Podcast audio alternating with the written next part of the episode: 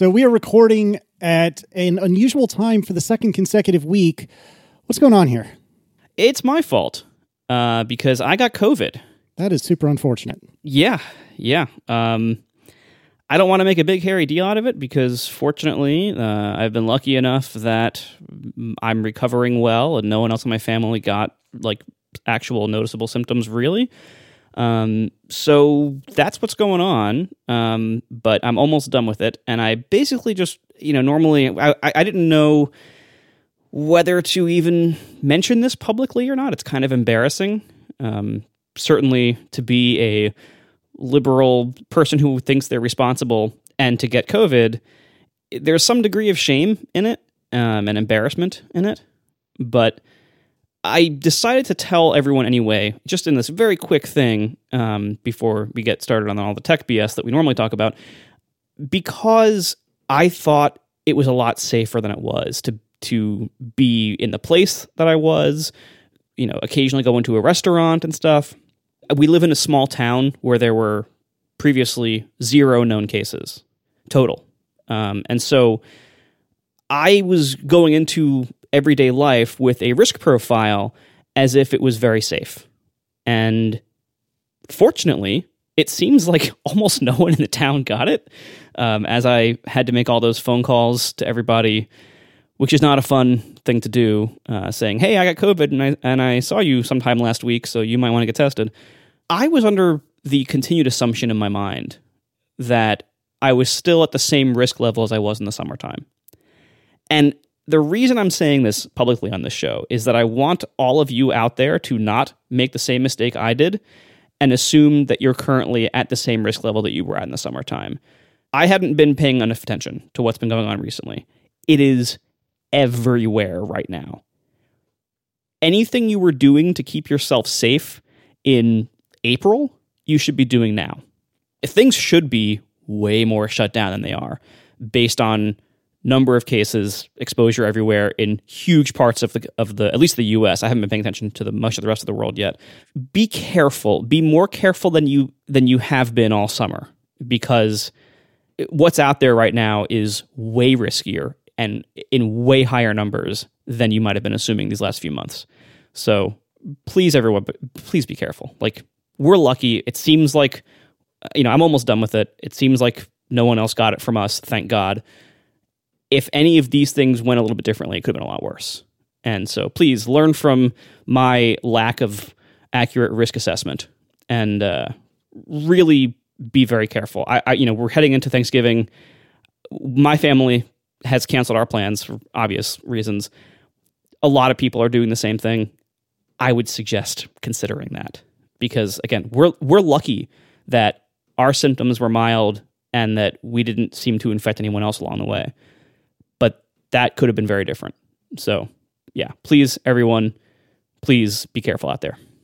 I just want to add that I don't think you have anything to be ashamed of. Like, I think that, you know, despite uh, the all the measures that we've all taken to try to do what we think is right, we're like, I would, I would guess that every single person probably in the entire United States, maybe even in the world, has been in scenarios where the only reason they didn't get infected is because nobody around them was infected. Like it is it is very difficult to sort of never put yourself in a situation where you might get infected.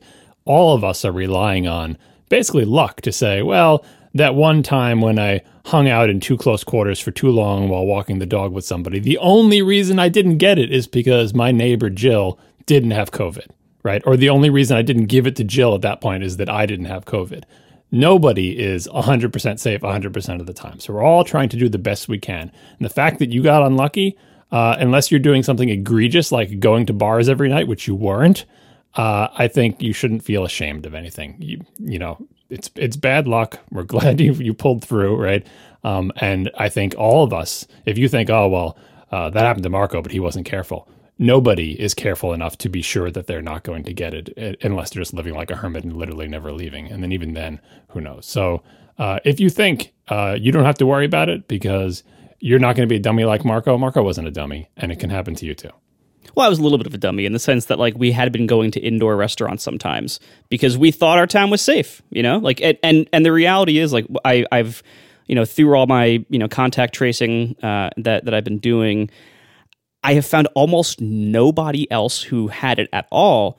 I have I, I have my my likely risk narrowed down to like one interaction with one person who had it that lasted about a minute. Mm-hmm.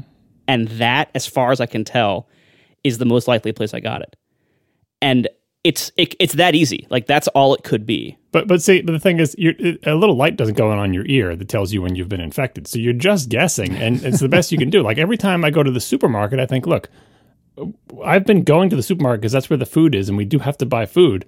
Uh, but there are other people here, and I'm trying to stay away from them. And everybody's wearing a mask in my town, so like we're doing all the best we can, and we hope the ventilation is good, and we're spaced out in line, and we're doing all the things. But the bottom line is, I know just like for a fact, if I was unlucky and I paused too long to get the peanut butter, and the person next to me breathed out real hard and they had COVID, like you know, it's it's just luck of the draw. You don't get it instantly from one little germ. Longer, the longer you spend, the more confined places. Like we kind of know what the risk, risk profile is, but I don't think any of us have the kind of life where we can say, I'm never going to go to the grocery store anymore, right? I'm never going to go outdoors anymore. Like, I, I'm certainly not living that way. I'm doing the best I can within the constraints that I have. But, you know, for example, my wife goes to the office because she can't work from home at her job and they've allowed people to go back in the office in limited amounts or whatever. Every time she goes into the office, she's bringing home everybody who was in that office with her in socially distanced mask scenarios, so on and so forth. So, unfortunately, there's no way to have zero risk, which is why I feel like you were doing more or less the best you can. Maybe you you slacked off a little bit on going to the restaurants, which was a thing you didn't necessarily need to do or whatever. But I don't think you should feel shame about that because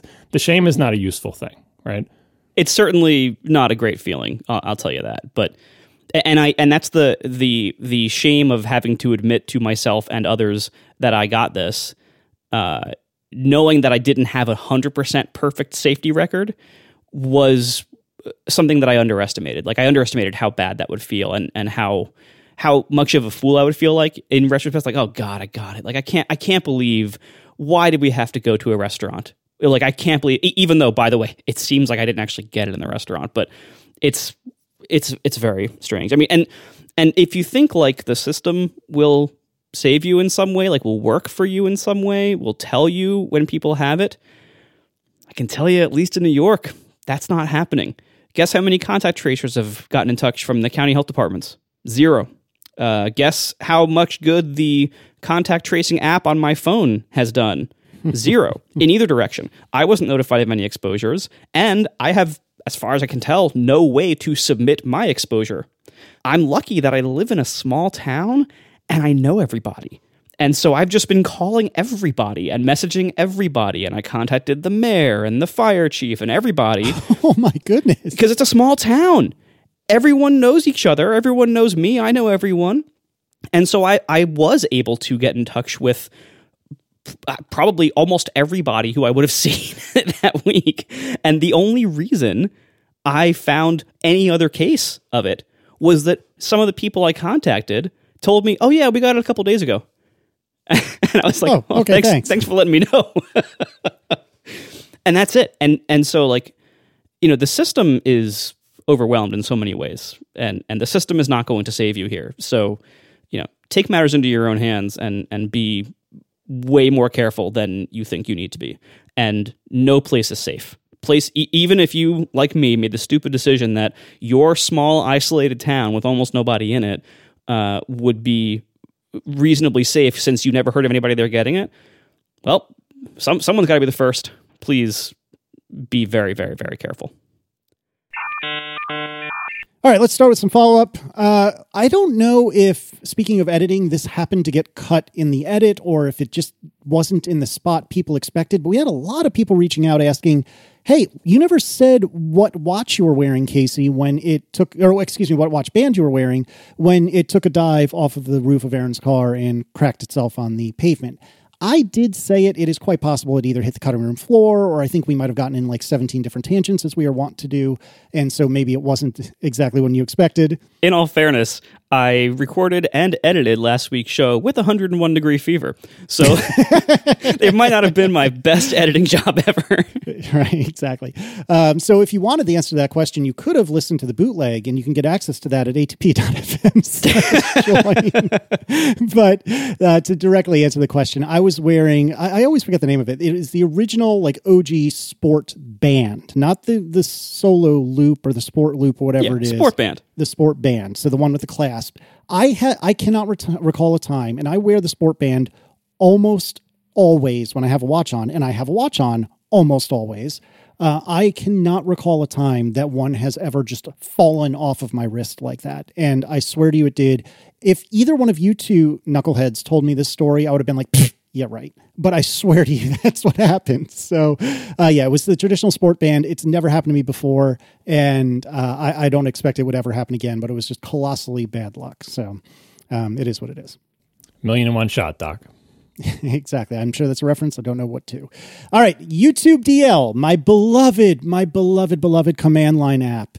It's back, baby. It's back on GitHub. This is such great news. This is extremely great news. So let me get the uh, let me get the kind of compulsory disclaimer out of the way. Um, I love GitHub, but GitHub has some troubling aspects to it. Um, most specifically, they continue to work with the United States really gross. Um, what is it? Immigrations and Customs Enforcement, ICE, ICE. Um, Wait, they do? Uh, yes. In do. what in and what context?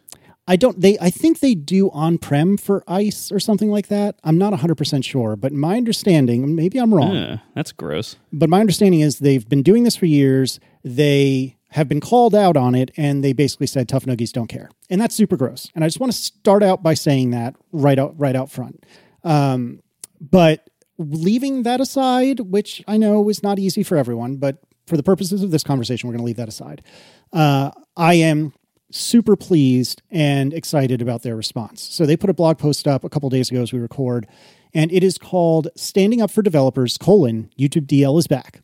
And in this, they talk about how it's it's a lot here, and it is worth reading. It's not that long a post, but there's a lot there.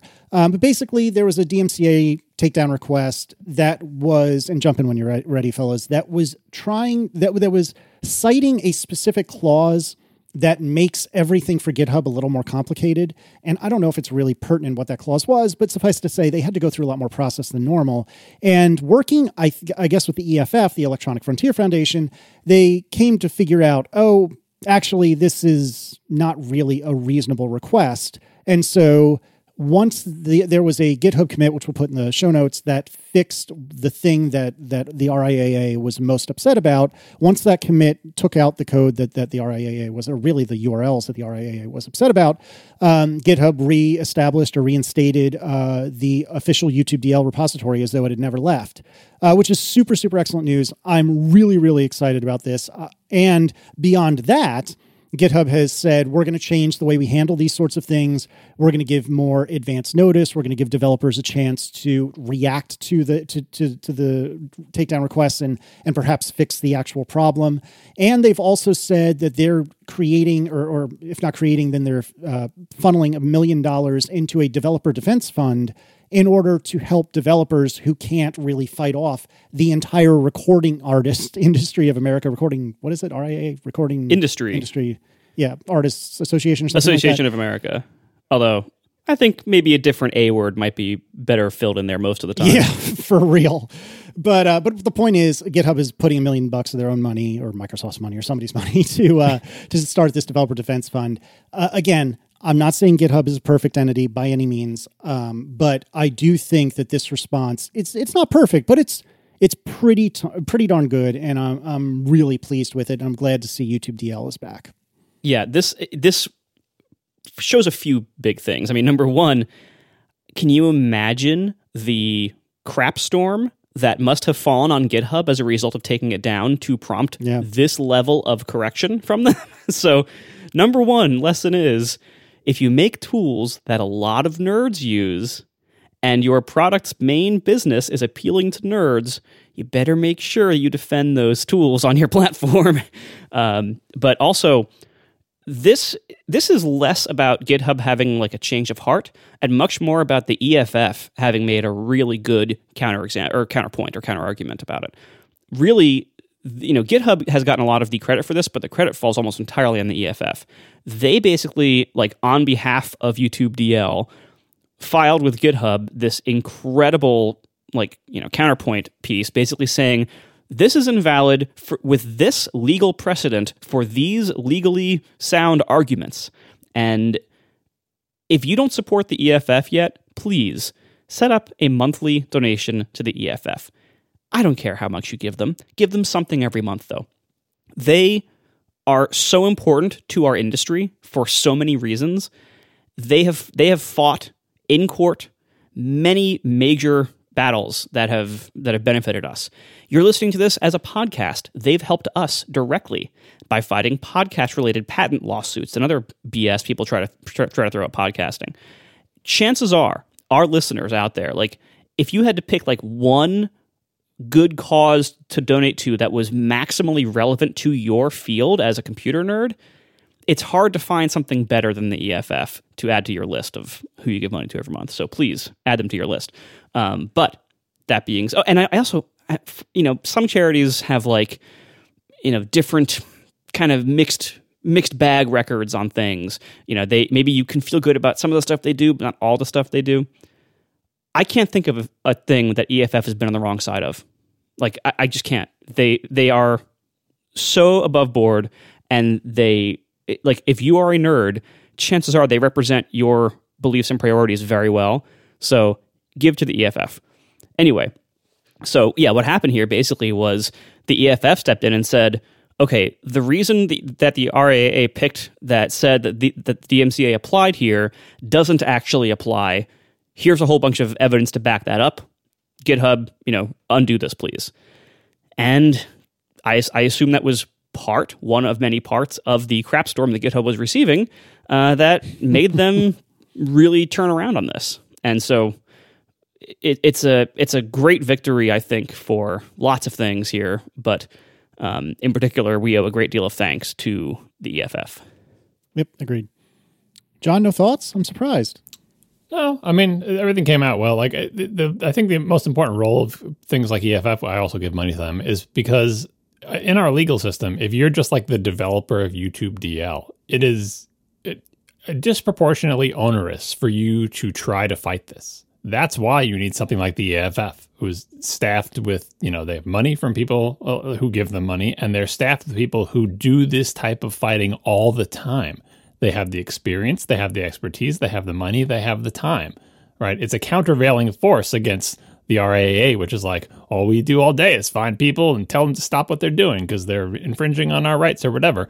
Sometimes they are infringing on the rights, sometimes they're not. But when they're not, it's so hard to to fight back in any way. It's just it's just too much, right? And I think some credit goes to Microsoft slash GitHub um, for being open to the EFF's argument because in the end, RA, you know, EFF can fight the battle, but Microsoft's on the line, or you know, GitHub's on the line for hosting the stuff, right? So they also have to have sort of the corporate will and and or the the savvy to know that it's really it's a really bad look if you're supposed to be like a, a haven for developers and then you just let them get screwed by the RIAA, right? So it's some combination of pragmatism, but also some amount of being willing to read the EF argument and go with it, even though there are plenty of gray areas and you can say whatever you want, but until it's tested in a court, who knows, right? So uh, I, I, give some credit all around. I'm, I'm glad this came out the right way. It seems so ridiculous, though, like when we were talking about it, that like I kept thinking there was something I was missing about circumvention, but like, nope.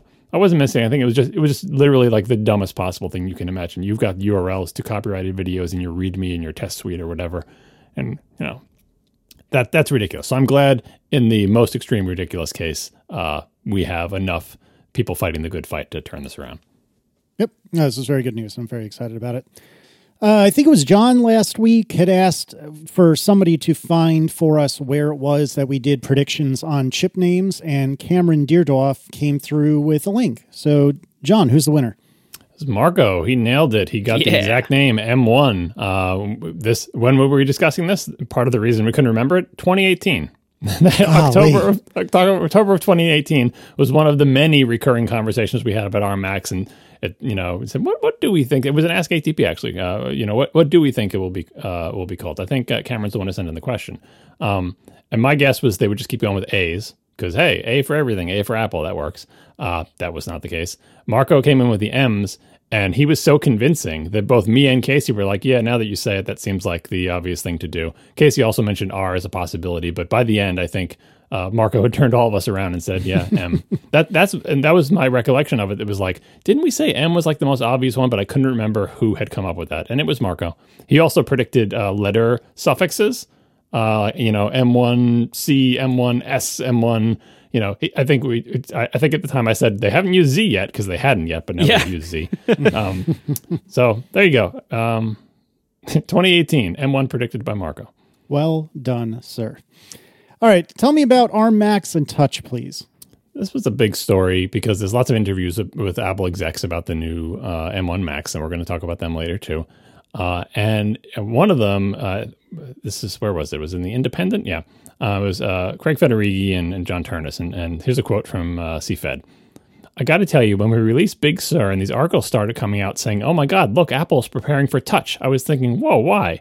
we had designed and evolved the look for macOS in a way that we felt was comfortable and natural to us, not remotely considering something about touch. So lots of people are citing that and saying, all those stories you said about Touch Macs coming because Big Sur was like spacing things out. Here's CFED saying, yeah, we did the spacing, but it wasn't because of touch. And, and that he was surprised when people kept, you know, thinking we were preparing touch that not remotely considering something about touch was, was is the, the money quote here. Now, here's the thing uh, lots of people have cited the idea that Apple says one thing and the next year they do something different or whatever. I think this is different in nature uh, because it's not saying that we think touch is a bad idea at all. In fact, this doesn't say anything about the future because Apple's never going to comment on future products. So, you know, Federighi is not saying we're never going to make Touch Macs. We think they're a terrible idea. What he is saying is when we did all that stuff to Big Sur, we weren't doing it because of touch. Now, we're probably not going to have time for this topic today, but in, in probably the next episode, we'll talk about this. Uh, the, the obvious question that comes to my mind after reading that is like, okay, if you weren't doing that for touch, then why the hell were you doing it? Because it doesn't make any sense otherwise. Why are my icons so far apart in the menu bar? Why is everything so huge? It does anyway. We'll talk about Big Sur later, but I'm willing to take uh, Federighi at his word that the changes in Big Sur were not remotely considering something about touch. Like I, I find it baffling because I can't think of any other reason to space things out like that, but that's what he said, and I see no reason for him to lie about that. Because like I said, he didn't say there are no touch Macs coming. He just say the Big Sur changes were not because of touch. Time will tell. I can also point to like so many of the issues I have with Big Sur are things like hover states. There's a way more like things that are hidden by default and you have to hover somewhere to get them to be revealed and different, you know, modes that expose themselves on hover and stuff. And that's something that just doesn't work with touch. There is no hover with a touchscreen. So if you were designing something for touch, you would never in a million years use hover states for anything. Whereas hover states feel like Alan Dye's favorite tool to use to hide anything, to, to solve any design problem. so they've gone way in the opposite direction actually with this. So really, um, you know, this this is not a UI design for touch. This is just a bad design. Yeah, more more on that in a future episode probably because I think we do have more to say about it in specific details. But yes, that's definitely true. John, what's the next version of Mac OS? We discussed this on the show uh, a while ago, and I think uh, another instance I can't remember what the hell we said. But um, so here's the question: uh, It used to be Mac OS 10 with the big Roman numeral X, you know, 10 thing, right? And then eventually they dropped that, and it was just Mac OS. And they in Big Sur they changed the version number from 10 to 11, right? So it's Mac OS. Big Sur was Mac OS 11.0, right? And as we've discussed in past episodes, the question is then uh, does does Apple stick with Mac OS 11 for a while? Because they didn't really brand it as 11. We know the version number is 11 because we could find it, although there was that point where uh, 10.16 was in the mix as well, and we've discussed that in past episodes as well. Um, but the question was, do they stick with 11 like they did with 10 and do 11.1 next year, and then 11.2 the year after that, and 11.3 the year after that? Or do they switch to an iOS style numbering scheme where Mac OS 11.0 is this year and then next year is 12.0 and the year after that is 13.0 and so on and so forth? We think we have the answer to that question because apple just released macOS 11.1 beta uh, which means they're probably going to spend the next year doing 11.2 11.3 11.4 and then next year they will do 12.0 so there you go. Problem solved Yeah, I'm glad they're doing it this way. I, I think it'll it'll make things a lot simpler to conceptualize and discuss and market, even though it is going to be a little bit weird that they're going to be offset from iOS forever now. like it's never going to match they up. could skip but- numbers and catch up. You know, they could sync them up if they wanted. yeah, I guess they could, but I don't think they will. But They did it with iPad OS. iPad OS, the very first version of iPad OS, coincidentally exactly matched the version number of uh, iOS. How did we get to? What, what, where did we end up? It was the uh, buzz off from the reporter. Is that right? That's Um, what it was. Okay, so last week, or maybe uh, in the weeks prior, we talked about a, a viral clip where a, a, a reporter had allegedly said a four letter, letter expletive and then off because that's what the little video, viral video, had captioned it as. But in reality, if you close your eyes and listen, he said buzz off. And there is apparently a name for this it's the McGurk effect. I should have known this because I learned about this from my brother when he learned about it in school, uh, and I just couldn't pull the name from my head. Now, the McGurk effect, technically, we'll we'll put a link in the show notes to a YouTube video and the Wikipedia page explaining it.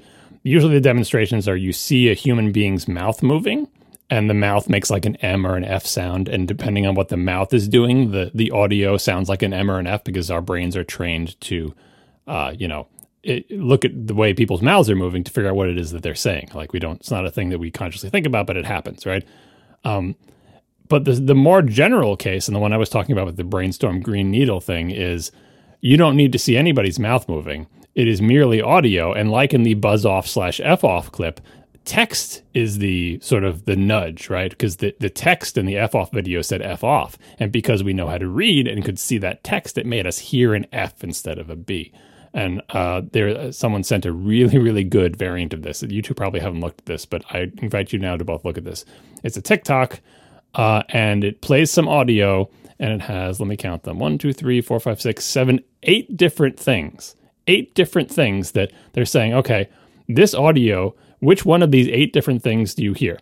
Listen to this audio in this TikTok and look at the first item, and you will hear the first item. And look in the second item, and you will hear the second. Then look in the third, you will hear the third. And if you think it's a trick, look at them in random order. Go in reverse, random.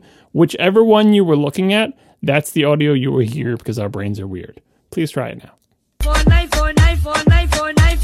Oh, this is not how I saw this going. This is like a techno thing. What is going on here? Just look at, listen to the audio. What is happening? Pick any one of those things to look at and look at them in turn until you hear it. Guys, my brain is broken. I mean, it doesn't work without the, the visual aspects. oh my god, my brain is broken. I don't like this at all. It isn't, isn't it upsetting?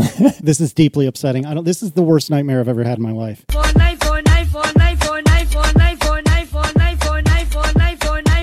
Oh my god. That is deeply upsetting. it's terrifying. Oh geez. That's that's messed Why up. did you do this to me? This, why did It's why like did you the, it's like those optical illusions that no matter you know that even once you know the trick, you cannot see it the right way because our brains just like no that that one is in shadow and that one's in light and they're clearly not the same color. And it's like you can show yourself that they're the same color with you know like convince yourself with a little cutout and a piece of paper. When you take it away, your brain's like yeah no you're never going to see them as the same color. And this is one of those things. Just you are we know how to read and we've been doing it our whole life. And you just look at one of those words and you will hear it as clear as day. You'll hear it. That is deeply upsetting. Listeners, if we haven't already, if Marco hasn't already piped it into the episode, don't click the link. Don't do it because it is nightmare fuel. Oh my God, that's so terrifying. Oh, wow, that's wild. That is very cool, but extremely terrifying. And now that we've embedded TikTok in our show, it is time for TikTok to die. like that's now like Isn't that the, the rules? the boring old people have come in and taken it over, and now it's no longer relevant to young people. Our, our government is bored with that, so don't worry about it. We are sponsored this week by ExpressVPN. One reason why internet access in the US especially is more affordable these days is because ISPs like Comcast or AT&T aren't just making money off of your subscription fees. They're also making money from spying on your internet activity and selling your history and data to big tech and ad companies. So, what's the best way to make sure 100% of your data is encrypted and that your ISP can't see what you're doing? You guessed it, a VPN.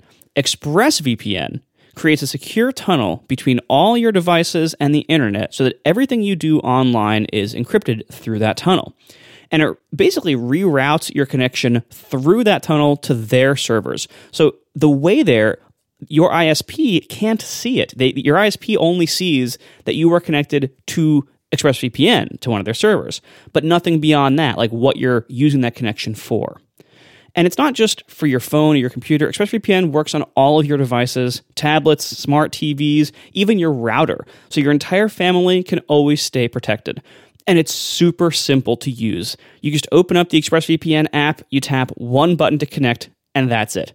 And I've personally enjoyed using ExpressVPN while I can travel also back when when you could travel uh, because it's incredibly fast. So i was able to like watch video from my home video account and i didn't even notice it was running over a vpn it was just so fast so your data is your business. Protect it at expressvpn.com slash atp visit expressvpn.com slash atp to get three extra months of expressvpn protection for free. That's expressvpn.com slash atp to learn more. Thank you to expressvpn for sponsoring our show. Uh, all right, I have a weird discovery that I'd like to uh, walk you guys through, and this came from me doing my middle of the month, taking all of my photos off my phone uh, tea ceremony. And so, if you recall, the process by which I do this is I use photos, although as it turns out, I could use image capture. I use photos to create a new photos library on my Mac. I have it download or import all of the photos on my iPhone. I then export the unmodified originals. Then I run my bespoke Swift command line app to send those to the Synology, renamed and filed as I see fit. Uh, and then I will typically use image capture to go into my phone and just bulk delete the photos that I don't want that that I've just you know imported. Right, makes sense so far. So I went to do this, uh, and I couldn't delete any of my photos in image capture. And for the first time, I when I don't recall ever having seen this before, next to Casey Liss's iPhone, uh, it had a little cloud icon. The huh. Well, that's weird. I wonder what that's about. But I was on my laptop at the time, which I just upgraded to Big Sur. So Big Sur. So I uh, thought, okay, I'll just try again. You know, the next time I'm at my um, at my iMac Pro. So the next day, I sit down my iMac Pro, and I go to do the same thing. I go to you know hook up my iPhone to image capture, and I look, and it's got a cloud icon. Huh. Well, what's that about? Do you guys happen to know what that's about? Do you not have your phone set to download all originals to your phone? Do you have it set to optimize storage? Well, but that doesn't matter because I don't use iCloud Photo Library. Do you use Photo Stream? Yeah, do you have Photo Stream on or off? I do, but it's always been on. That's always been the case. Huh. Is, is your is your phone still downloading stuff from the iCloud backup and it's not done yet? no, I use the uh, once called iTunes, now called Finder backup. I mean, it's a cloud icon. Clearly, it's trying to talk to you. If only the people who made this computer had some way to communicate with you other than tiny icons. Yeah, tell me about it. So here's the thing. So I thought, huh, let me look into this. So I go into uh, where did I go? I went to settings. I went to photos. Huh. There's this section called iCloud Photos, and it's on. And I don't remember turning that on. So, hey everyone, I'm using iCloud Photo Library now, and I didn't even realize it. so, I think what had happened was uh, during launch day, I forget specifically what it was, but I remember in the haste of like, you know, switching phones and, and downloading everything and so on and so forth, I got told that, oh, my iCloud is running out of storage. And I'm starting to use iCloud these days, not for iCloud Photo Library. Well, I am, as it turns out, but I didn't know it. But I've, I've been using iCloud for things like my GIFwrapped library, which is not that big, but no, I'm putting more and more stuff in notes. I'm putting stuff like Soulver documents in iCloud.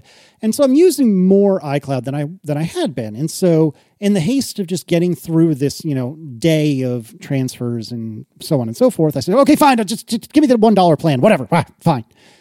And I guess maybe during that process, it decided to opt me into iCloud Photos. Maybe I tapped something and I didn't realize it. I'm, I, am not here to say that Apple did anything, anything nefarious, but it was just funny to me that apparently, unbeknownst to me, I am now using iCloud Photo Library for all my images going forward.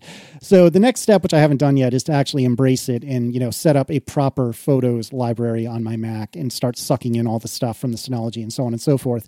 But given the amount of grief I've gotten about not using iCloud Photo Libraries Imagine, or photo library, imagine my own surprise when I go to that settings screen and see, huh, I'm using iCloud Photo Library. Who knew? I your, didn't. Your accidental activation actually has a nice side effect because in within your current workflow, the thing where you take your photos off your phone once a month, mm-hmm. during that month, the photos, if without iCloud Photo Library, are just on your phone. So if you drop your phone into a lake halfway through the month, you lost 15 days worth of pictures that are on your phone. But now, those are in the cloud for you. So there you go.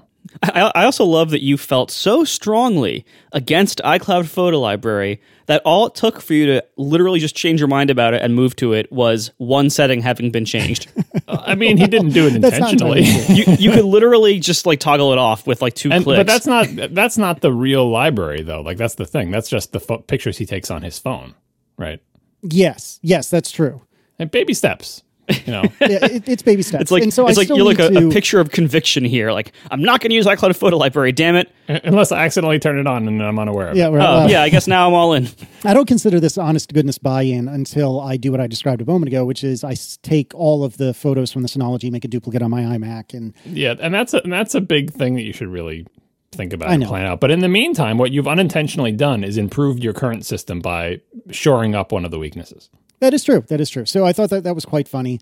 Um, please do not give me any more grief about it. The point was to have a good laugh with me, and then everyone be quiet, please. Okay. Yeah, on. that'll work. Uh, I have some other new things in my life. I ordered new Apple Watches for Aaron and I, and I wanted mostly, since I know these watches are old now and nobody cares, uh, I wanted mostly to talk about a couple of things. First of all, have you guys ever done the courier service? That's I thought new in the last like six to twelve months, but maybe it's older than I realized. Are you familiar with this at all? I sure wish my area had it now. Yes, I bet you do, Marco. And they don't. They did. I have used it for an Apple TV once. But I have I, I can tell you right now that as of this past week, they do not offer the courier service in my area for either phones or laptops. Well, I didn't try phone or laptop, but I did try the you know now one or two month old uh, Apple Watch Series Six, and I was going to buy you know Aaron one and me one, and I was looking at the shipping options, and depending on what band you get and what model you get, um, you know the shipping was anywhere between very quick and not for a month, and so uh, what I did was I was looking at the different options, and I realized wait a second, it said you know same day delivery or something like that, and I was doing this in the morning time. So I thought, huh, let me see what that is. And so, sure enough, do you guys happen to know how much this is? Because I do, but I, I was expecting it to be far more than it actually was. Do you know how much this is, Marco? I think when I did it for the Apple TV, it was something like eight bucks. It was it was absurdly cheap for what it was. It was $9. so I spent darn near a $1,000 on Apple Watches. You bet your ass I'm going to spend $9 to get that thing couriered over to me. Um, so, yeah, so I ordered, I don't remember exactly what time it was, but it was somewhere around eight or nine in the morning. And uh, the nearest available delivery window was like four in the evening or afternoon. And I think it was four to six. I think I have that right. And sure enough, at like 4.30 ish, uh, the courier, I start getting, you know, like notifications in the Apple Store app, and I start getting like text messages from Apple saying, hey, you know, the courier's been assigned, the courier is picking up your thing, the courier's on its way. Um, actually, in the Apple Store app, they had like a, a live map, you know, much like many of these delivery services these days, to show exactly where the courier was, which was super cool. Um, interestingly, a no touch option did not seem to be allowed. They specifically said in several different places that somebody needed to be there to pick up the order. Um, so this this you know very young gentleman came to the door. He had his mask on. I had my mask on because I knew he was just down the road. You know, a minute before because I was watching him cruise to my house like a stalker. And so anyway, um, he just handed me the bag. He didn't ask for ID or anything like that. Um, and then went on his way. And interestingly, there were a couple interesting things about this. First of all, they gave me the standard, like very, very wide Apple Store bag. You know, not very deep, very, very wide because it's for these watch, you know, boxes that are that are huge. Um, but I guess because strictly speaking, it had been shipped, they had two of those huge, gigantic, like lithium ion battery, be careful stickers on them. You know what I'm talking about? Yeah, the like UN or- two thirty four notifications or whatever. those yeah, are. I forget. You know what I'm thinking of. I forget exactly what it is, but yeah, those like big red and white ones. Um, and then I looked at the sticker, and sure enough, apparently it was Postmates that delivered it, which was interesting to me because I had no idea Postmates was in my area. I thought it was still only in like the New York and LA's of the world. I didn't have a clue that it was all the way out in Podunk, Richmond, Virginia. Uh, but apparently Postmates was what delivered it, and it was easy peasy. Uh, it went really, really well, and I would definitely do that again for nine dollars if I'm spending the kind of money I was spending uh, today or you know, a couple days ago. So it worked out really nicely. Uh, very, very quickly about the watch. Um, the watch hardware we've covered is very nice. The uh, the blood oxy- oximetry, whatever pulse ox thing. It's nice to have that on my wrist. You know, that's good. It's very good for Marco. It's good for me too. Uh, I got the is it the Solo Loop, which is the sport band without a clasp? Is that what it's called? Solo Yeah. Loop. Did you get the size right on the first try? I did. Whoa. Here's the thing. Here's the thing. First of all, I'm ordering, you know, literally two days ago, uh, and so because of that, I have ha- I have had everyone's like um, refinements to their strategy that I've been made privy to. You know, so like, don't get it super duper, don't get the little paper thing super duper tight on the wrist. Just get it kind of tight on your wrist. And more than anything else, I'll have to dig up this link for the show notes. But uh, Gruber's, here's what you have in a sport band. You know, the the classed sport band. Here's what you're probably going to want in the solo loop, and that was spot on for both Aaron and me. And that worked out really nicely. So I am, I believe, a six in the sport band, or excuse me, in the solo loop. Um, and I think you and I, Marco, were in the same uh, hole in the in the sport band. So on the smaller, because I'm using a 40 millimeter watch, on the smaller of the available sport bands, when I clasped it, it would be two empties and then where the pin goes. I know this is hurting you to not use the right ter- terminology. I'm so sorry, Marco. But Empties. Yeah, it's like like they're beer cans. yeah, right. Well, you know what I'm saying. Yeah. And I think you and I were. The I'm same on size. no, I'm, And- I'm on the. I have one empty followed by the pin, but I too am a size six in the solo loop. But honestly, I I haven't been wearing my solo loop. I've been back to my regular sport band. Oh, interesting. Why is that? I I don't know if it's just like this, this the way the sizing works on me, but the sport band is just a little bit more comfortable for me, and I find the loop Oh. to be a little hotter because like the you know the sport band because it has the little excess tail that tucks under it, and because it has the you know whatever nine holes in it. Um, or if you can even go even holier if you'd like with those Nike ones, there is some degree of ventilation that you get like because you don't just have a you know one inch wide strap of rubber on your entire wrist you have like small gaps where just you know where it pushes off from it because of the spacing of the tail or the holes let some air in or whatever. And so it's just it's slightly more ventilated with the regular sport band. Like the the solo loop almost fits too well. And so as a result i find the solo loop less comfortable. Um, i also find just the way it works out with sizing for me right now that like sometimes during some parts of the day the solo loop size 6 is a little snug for for, for my comfort but the size 7's way too big all the time. So i i kind i think i'm maybe possibly like a little bit between sizes on the solo loop uh, whereas the sport band just works out better that way. And one of the great things about the sport band is like if you find yourself between two sizes you always have the option of subbing in. If you're one of the middle sizes you have the option of subbing in like the long or the short side if both of them can kind of fit because then the different length of the excess tail will actually give you a slightly different fit between each pair of holes. And so like sometimes you can kind of fake a half size by swapping out to the different tail. You have no such option like this with the solo loop. You know whatever size it is that's the size it always is period. So if it fits you well, which it sounds like yours does, then great. Uh, but I'm unfortunately not one of those people, and so I'm very totally fine to be back on the uh, regular sport band with the pin. I feel like the biggest difference between the the solo loop and the regular one is that the solo loops necessarily are you know intentionally elastic. You it has to get big enough for you to get your hand through it, right? Um, and so once you you know the material itself is is pulling at you. If you have solo loop size so that it doesn't press against you with its elasticity, it's too big, right? It has to actually be against your skin in most places. But a solo loop that is against your skin, unless you are extremely lucky, is actually its elasticity is pressing it against your skin. Whereas if you get a regular thing sized the right way, I feel like a regular thing that doesn't have as much elasticity, if you get that sized right, it doesn't feel like the elasticity of the band is causing it to squeeze your wrist, right? It's whatever hole you put it in, and it's not going to get in, it's not trying to get any smaller than the hole you put it in. Whereas the solo loop is always trying to get like a little bit smaller if it's snug on your wrists. So I can imagine, as someone who can't stand having anything on their wrist, that even that just tiny bit of elasticity makes it feel like the band wants to be smaller than it is, and that can be annoying. Yeah, mine fits ever so slightly looser than I would prefer because I actually prefer it to be a little bit tighter, but it's not to the point that it bothers me or that I notice it most of the time. Getting the watch on and off is fine. I use the Studio Neat dock, uh, one of the original Studio Neat docks, so I don't have any issues with like laying it flat on the charger because the charger is held upright. Um, all in all, I really like the solo loop. It is a lot lighter than the uh, the sport band, which in and of itself, I, I mean, day to day, I don't really notice, but you can tell the difference if if you're paying any attention. Uh, but I really like the solo loop more than I expected. And hypothetically, the next time I wash Aaron's car, my watch won't go catapulting off my wrist, which would be an improvement. Um, very quickly, the brightness of the watch, I feel like I do notice, particularly in the in the daylight. Um, and otherwise, it's just it's very nice, and it, it's worked out real nicely. And I'm really glad to have uh, blood oxygen readings taken all the time because I'm super paranoid. Uh, so yeah, so hey, you know those watches that came out like two months ago? You should probably think about getting one. They're pretty good. Who knew? We are sponsored this week by Linode, my favorite place to run servers.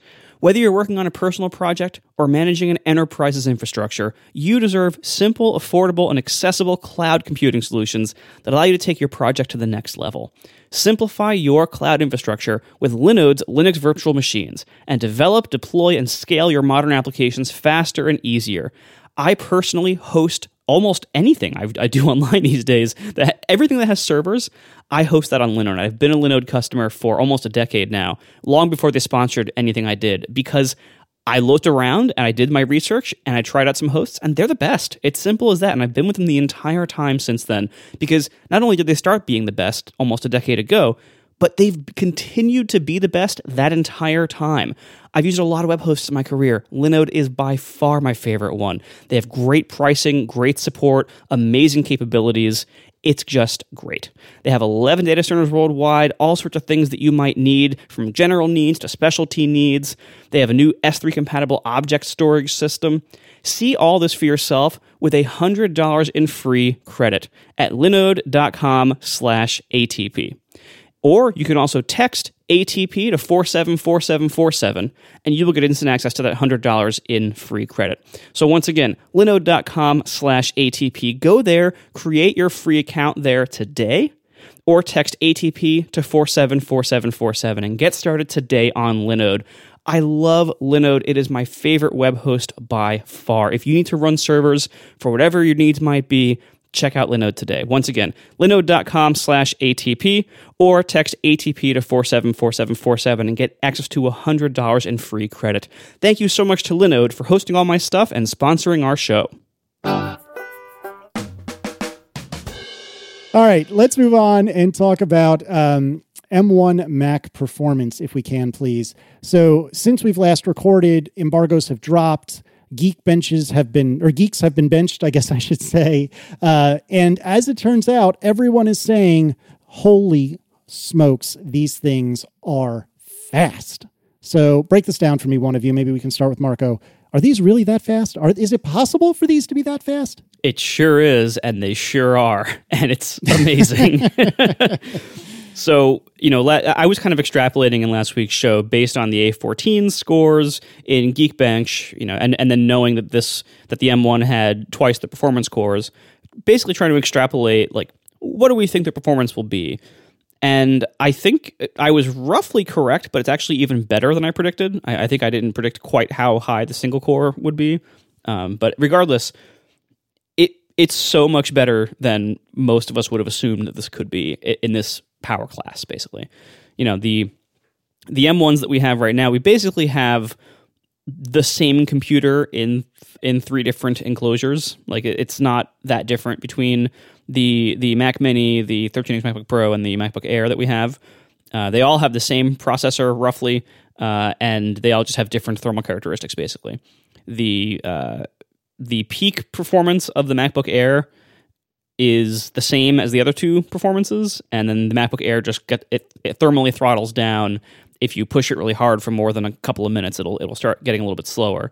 But even like even in its throttled down state, the MacBook Air is still faster than I think almost every laptop, or if not every laptop that Apple's ever made.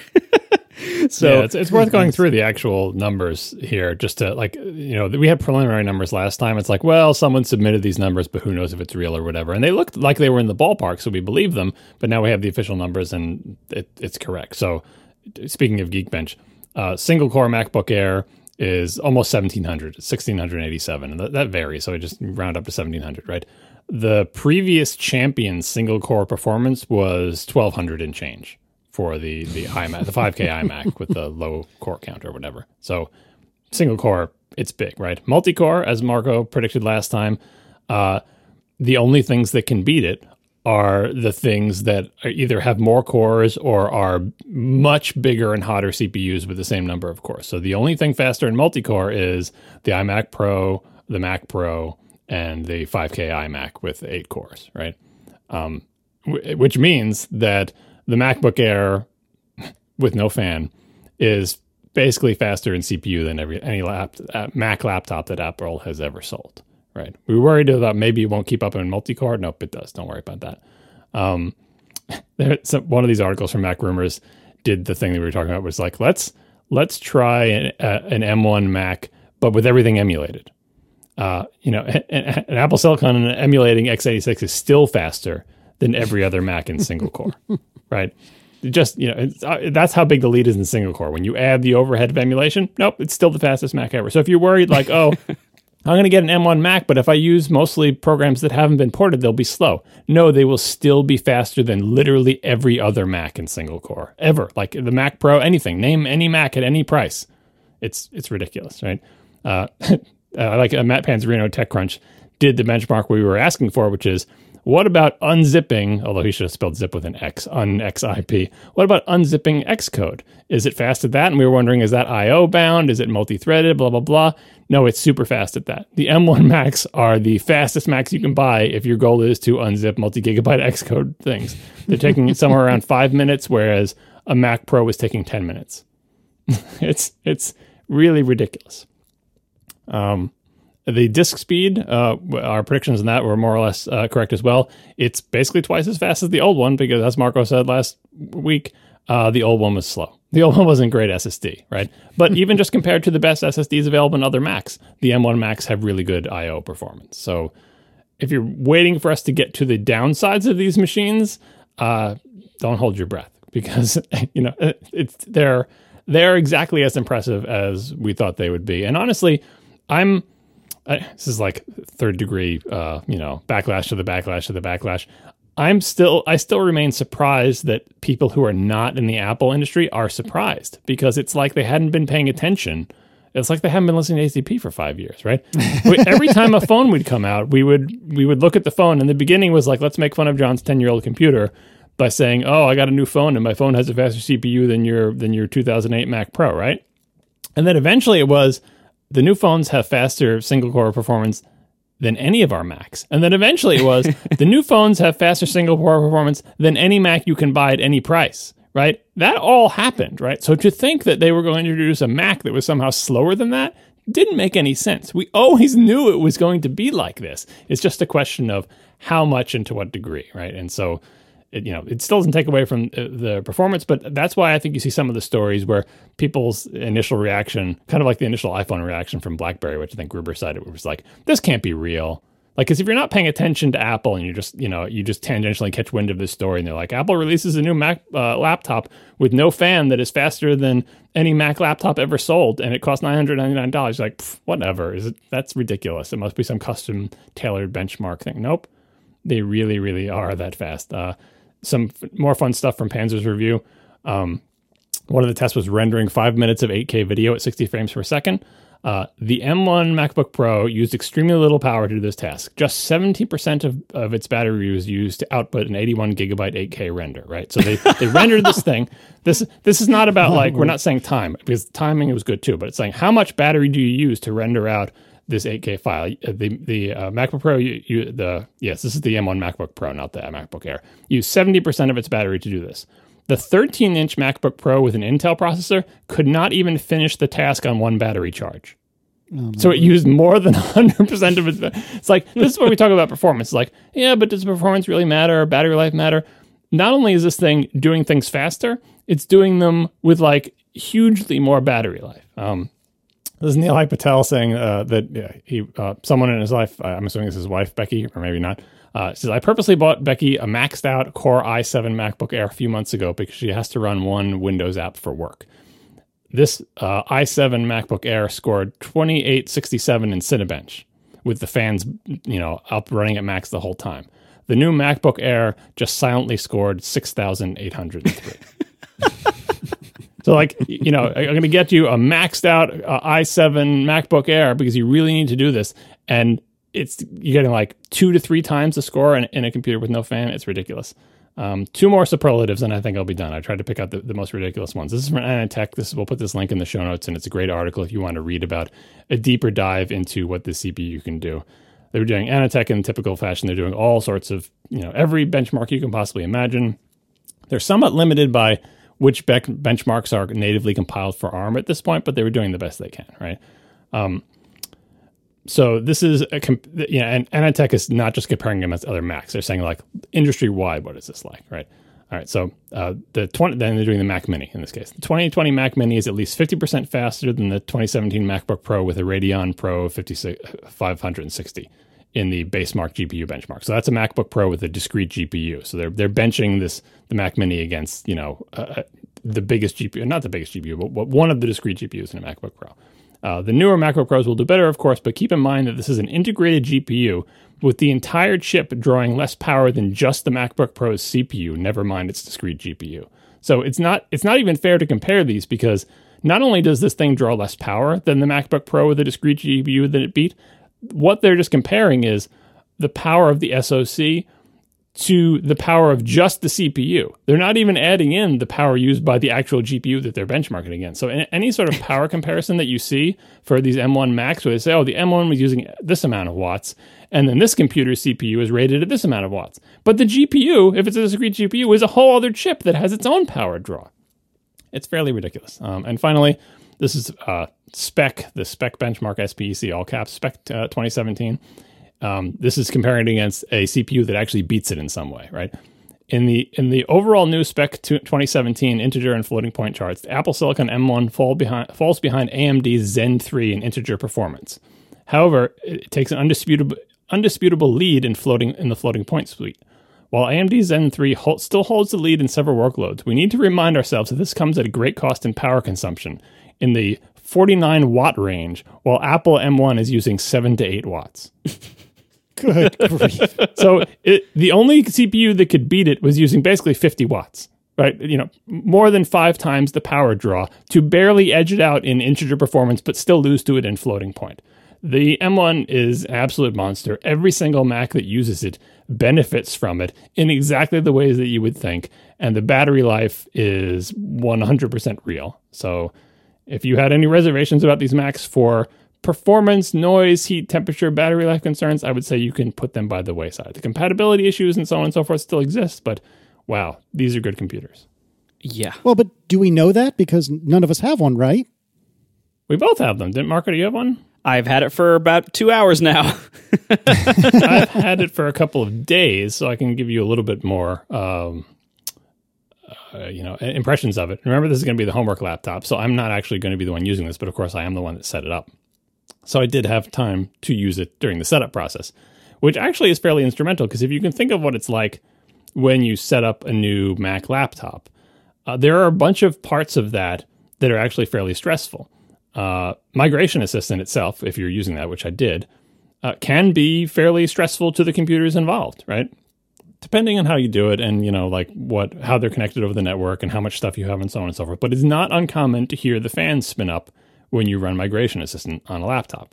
Obviously, I didn't hear that on my MacBook Air because it has no fans. When it was running Migration Assistant, I picked it up and put my hand on the bottom to feel if it was warm. It was room temperature. There was no discernible difference in temperature whatsoever from feeling the bottom of this thing during Migration Assistant. I also ran software update because, like, whatever it is, 10 point, uh, 11.0.1 came out and this machine didn't ship with it. Um, so it needed to run software update when you run software update, it's not uncommon to hear your Mac laptop's fans spin up, but this has no fans, so you didn't hear that. When it was running software update and installing the operating system or update thing, I felt it with my hand and it was room temperature. Like it, you know, it's not to say that these things can't get warm. So there's plenty of YouTube videos you can watch. It's like, okay, now I'm going to run this massive CPU GPU benchmark for 20 minutes at a time. How hot does it get? It, it does get warm, but A, not nearly as warm as an Intel laptop, and B, the thermal th- throttling penalty of this MacBook Air seems to be about 15 to 20% in worst case scenario.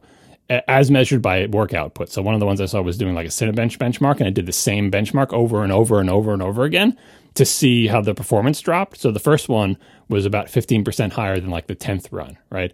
And remember that 15%, think of that 15% you're losing for thermal throttling in light of how much faster this MacBook Air is than all those other things we just listed before it's almost nothing. And then the MacBook Pro and the Mini don't throttle at all, seemingly. Not only did the MacBook Pro and Mini not throttle at all, supposedly, but the fans apparently are so low RPM that you can't even hear them. Gruber claimed to literally have never heard the fan, which is a claim that I can understand as a fellow old person with Marco's uh, Airport Extreme that he gave me, that has a fan in it ostensibly, but I literally cannot hear it.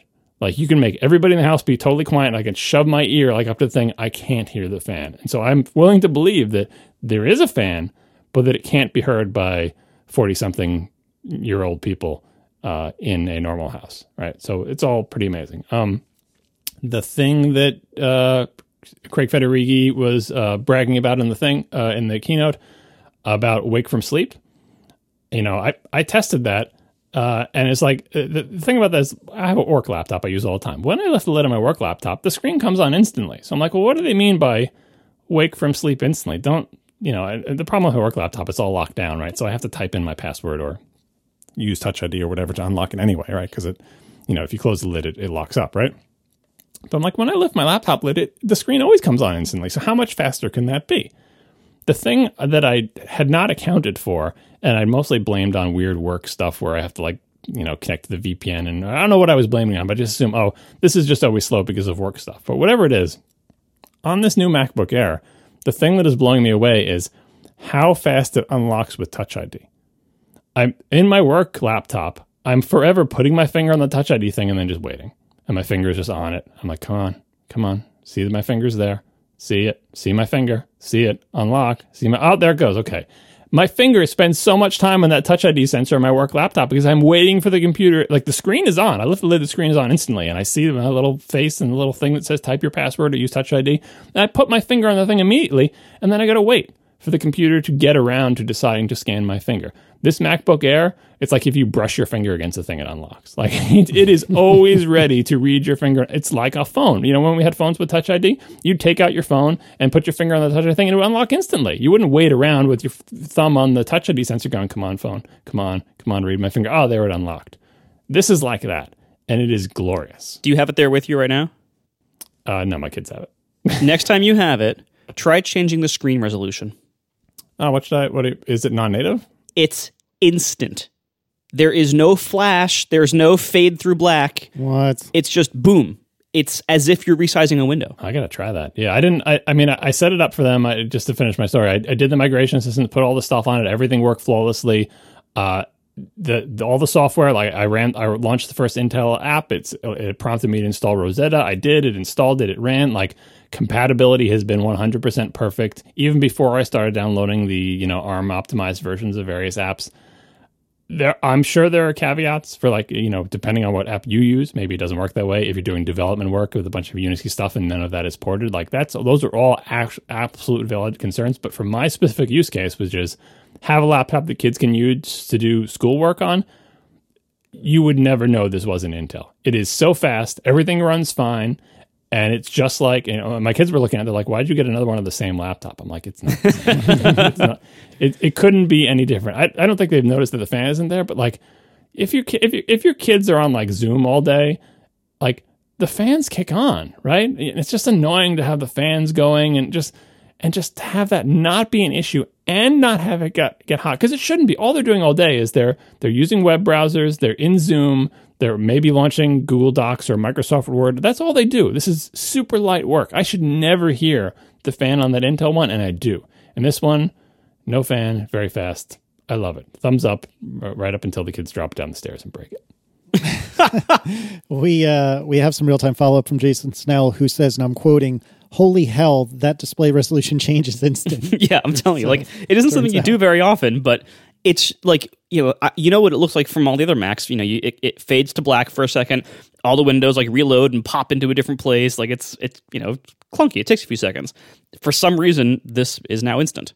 it's just I don't, it, this is And, and it's so weird because it's not as if iOS devices had have a specially optimized path for resolution change because they never. I mean, I guess they do when you change the zoom factor, but that's like just doesn't like all of Springboard restart when you do that. yeah. I, I don't know. Well, I'm.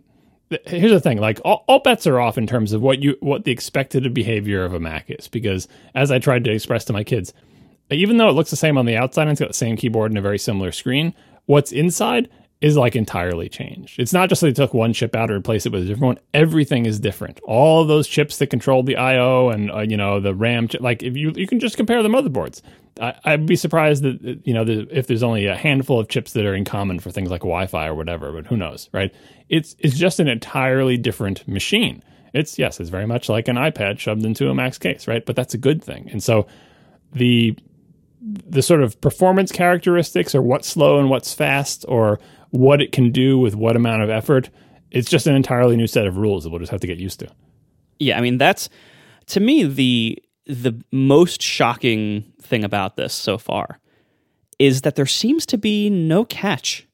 Like you know, you, everything about computing and so many things in life is trade-offs and you know you got to well to get this thing you got to give up this other thing and and oh well we made it faster this year but the catch is it runs super hot or you know we, we raised the price or whatever. Like there's there's so many catches every time we make any kind of progress.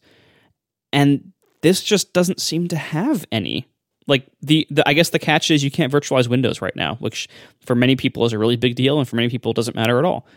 So as long as that is not a, a problem for you there seems to be pretty much no other catch. Well i mean there's the there's the time based catch which is like the people who are have have unix stuff. Like oh docker's not ported. My unix stuff isn't there. I can't use homebrew or whatever. Like that is all true but we also assume that's only temporarily true because that was true when, when they went to Intel. It was true when you know to not for the Unix stuff, but when you went to PowerPC. Those ports will happen. You have to wait for them. Oh, Photoshop's not out for ARM yet, uh, but like there's a beta for it or whatever. Oh, Homebrew says it's not going to have a version out for a while. Oh, Docker doesn't. But but like we imagine in the next year, if you care about this, which is you know not not the general use case of just especially for a MacBook Air of just using GUI apps, but if you care about the Unix stuff, that will take a little while to come but it's not like the machine it's not like you have to buy a new mac then right? The software will come eventually and you'll have it but if you desperate if you spend all day using docker and node or something don't get one of these macs and then be freaked out that you can't use docker and node. But if you buy one of these macs now and use it for web browsing and email in a year it'll do all that stuff and it'll do it super fast. Yeah and and the the only other major downside is that like not the entire lineup has this as an option yet. You know, if if you want a desktop with a built-in screen like an iMac, or you want an expandable desktop like a Mac Pro, or you want a 15-inch laptop or a 13-inch with with all the ports and everything, like they don't satisfy those needs right now. But they will. Like give it a year, and I think we're gonna have almost all those major needs solved. Like I, I bet by this time in 2021 we're gonna have the 16 inch, we're gonna have the iMac, like we're we're gonna have most of the range covered. And you know, yes, there's gonna be machines with more than 16 gigs of RAM, like they're they're gonna get to that, but it seems like so far there's you know and, and and what John just said, that's a big thing, you know, having the software be a little bit shaky for a while as everybody adds compatibility to everything is going to take a while. It always does, you know, that's this is the nature of a transition. But on day one, it's really good, and it, it feels unreal. It, it like the, the the amount of speed you get out of these things. Like just just to add one more little benchmark, I, I did some Overcast build testing, and on my 10 core iMac Pro with 64 gigs of RAM. Don't tell me this because we have the same computer. Don't tell me yeah, this. 10 core. right, we gotta go, everybody. Thanks 10 for good core, show. Thank you. 64 Bye. gigs of RAM iMac Pro plugged into the wall. It's like a 160 watt CPU. 56 seconds to build Overcast clean. So 56 seconds. On my new MacBook Air with no fan, uh, it takes about 39 seconds. Why do you do this? And when it thermally throttles, the worst I could get it to be was about 49. So in the worst case scenario throttling, I could it's only 12% faster than my 10 core iMac Pro. Why do you do this? And in the more common case, it's more like 30% faster. Now, just hold, hold on right there, though. You paid, and you don't have to give me an exact figure, but somewhere around like six or seven thousand dollars for that iMac Pro. Yep. And how much was this MacBook Air? 1400 bucks or something like that 15 something like that God bless. I know the Mac. I know the iMac Pro is a little older, but golly. And here, here's the thing about the fourteen hundred dollar MacBook Pro: the nine hundred ninety nine dollar one probably wouldn't do that any slower. Yeah. I mean, the only difference is half the RAM. Every part, other part of it is the same speed. The CPU is the same speed. The RAM's the same speed. The SSD, you know, like it's that. That's why the 999 one. Not that I recommend people get that. They should get 16 gigs of RAM if they can possibly afford it, and they should, you know, whatever. But like, it is that that's the amazing thing about this. That's the thing we learned from all the people testing. We were wondering, oh, is it clocked higher? Is it this or that? It seems like the answer is no. All of them have variable clock speed as you know, adjusting for temperature or whatever, and you can get readouts on what they are. And it seems like it's around 3.2 gigahertz, throttling down to like 2.8 or whatever. But they all do that, and the only variable is cooling. And the penalty for cooling, as Marco noted, the penalty is you are only 12% faster than your giant 10 core iMac instead of 30% faster. right. Like it's, and I'd take that. Like that's fine um, because I love not having a touch bar. And so that's, uh, that's currently a very, a very nice thing right now. And, and like I, so I took this out of the box about you know, two hours ago. I, I ran Migration Assistant to transfer things onto it. I installed a bunch of software. I ran these benchmarks and I installed big software like Xcode and Logic, like you know, massive installations, many gigabytes of downloads and unzipping, and and yes, unzipping Xcode, and you know, all these massive operations, running these benchmarks. I must have run it nine or ten times at least. I haven't plugged it in yet. I haven't unwrapped the power brick yet. It's still in the box, Golly. and it's currently and and I've had it sitting here like with the monitor on full brightness because I only rock that way, and the battery is still at sixty percent full. Do you remember during the setup, by the way, like Mac OS, if you've set up a Mac recently, it throws up a notification that says, "Oh, uh, since we're just setting up your Mac, uh, things may be less responsive until we finish this optimization process." what they're basically telling you is like photoanalysisd is going to run and Spotlight indexing is going to run, and they put a notification in a couple of years ago or whatever that tells you that you may notice some degraded performance, and it's like, uh, "No, I won't." because normally you'd think like, oh, the, I'll hear the fans spinning up or things will feel slower or whatever, and that just never happened. So the the dialogue was there, the notification was there, but none of the effects that I could feel were there from this supposed like, oh, I'm I'm doing spotlight and indexing now, so your things might be slower. It was amazing. Yeah, I've also been totally ignoring when, like, for instance, when you run Migration Assistant, it, it suggests you plug it in. Uh, yeah, right. And then also, like when you install Logic, it says you should really plug into a power source before installing Logic. And I just ignore those and plow right through, and then it's done 45 seconds later or something, and the battery has lost less than 1% of its charge. like, it's not, it's fine. So to play this back, these computers, so far anyway, are not extraordinarily expensive. They're extraordinarily fast. And even for the software that isn't updated for it, this is not the journey from PowerPC to Intel from, you know, a decade plus ago. Even stuff that's still compiled for Intel is just as fast as it was, if not faster. This is the no compromise computer, isn't it? Well, uh, you know, again with the compatibility concerns, but but yeah, like the, the future looks extremely bright. Like uh, one of, one of the great quotes from one of I think it might have been in that independent article with uh, uh, Federighi and uh, and Ternus was uh, I think it was from Federighi saying that you know the interviewer asked them about what do you think about these new computers or whatever, and the quote is we overshot. it was like we had a goal, we were trying to make something that's at least this good, and turns out we overshot. We made something like it's not like this was this was their target and they met it.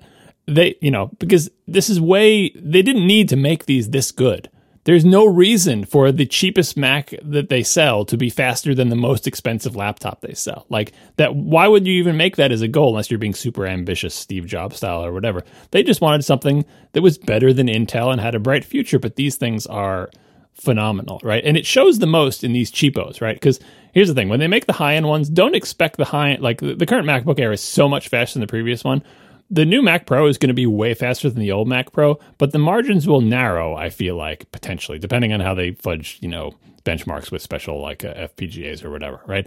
Because it's, you know, it's more impressive when the sub $1,000 thing is like the fastest Mac ever in single core than it is when the $6,000 one is. Because the $6,000 one is going to be the fastest Mac ever by a large margin, but you expect that because it's $6,000. Um, we talked about this with the, you know, what Macs do you think they're going to roll out first?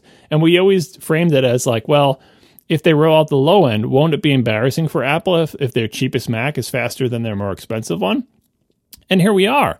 And Yeah, in some respects, it is quote unquote embarrassing that the cheapest laptop they sell can do a whole bunch of things way faster than the most expensive one. I, but I think I feel like Apple is willing to endure that to say, but yeah, but we sell that computer too. Like that's us too.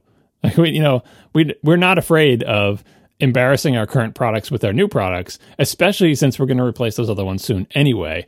And we're not worried about, oh, well, no one's ever going to buy a 16 inch because if you need whatever 64 gigs of RAM or a 4 terabyte or an 8 terabyte SSD or whatever, or you need to run some Intel program, you can't do that on these because those these are the low end models. So you still have to buy that. Like kind of like how they still kept selling the uh, the trash can Macs. Some people needed them for certain things they needed to do, and even though we felt like that computer is a dud, you, you're still able to sell some of them. And obviously, Apple wants to replace them ASAP. But whatever the calculus was that was in their head, if they had rolled out the top end first and gone down, it would have like saved this sort of weird situation we're in where how does it make any sense that your slowest computer is now your fastest computer? I don't understand. It doesn't make it, but you know, we're all fine with it because like I'm telling everybody I know who's like, what computer should I get? I kept telling them to wait. And now I just want to like send out the carrier pigeons. Fly, go buy MacBook Airs. They are amazing. Your wait has paid off.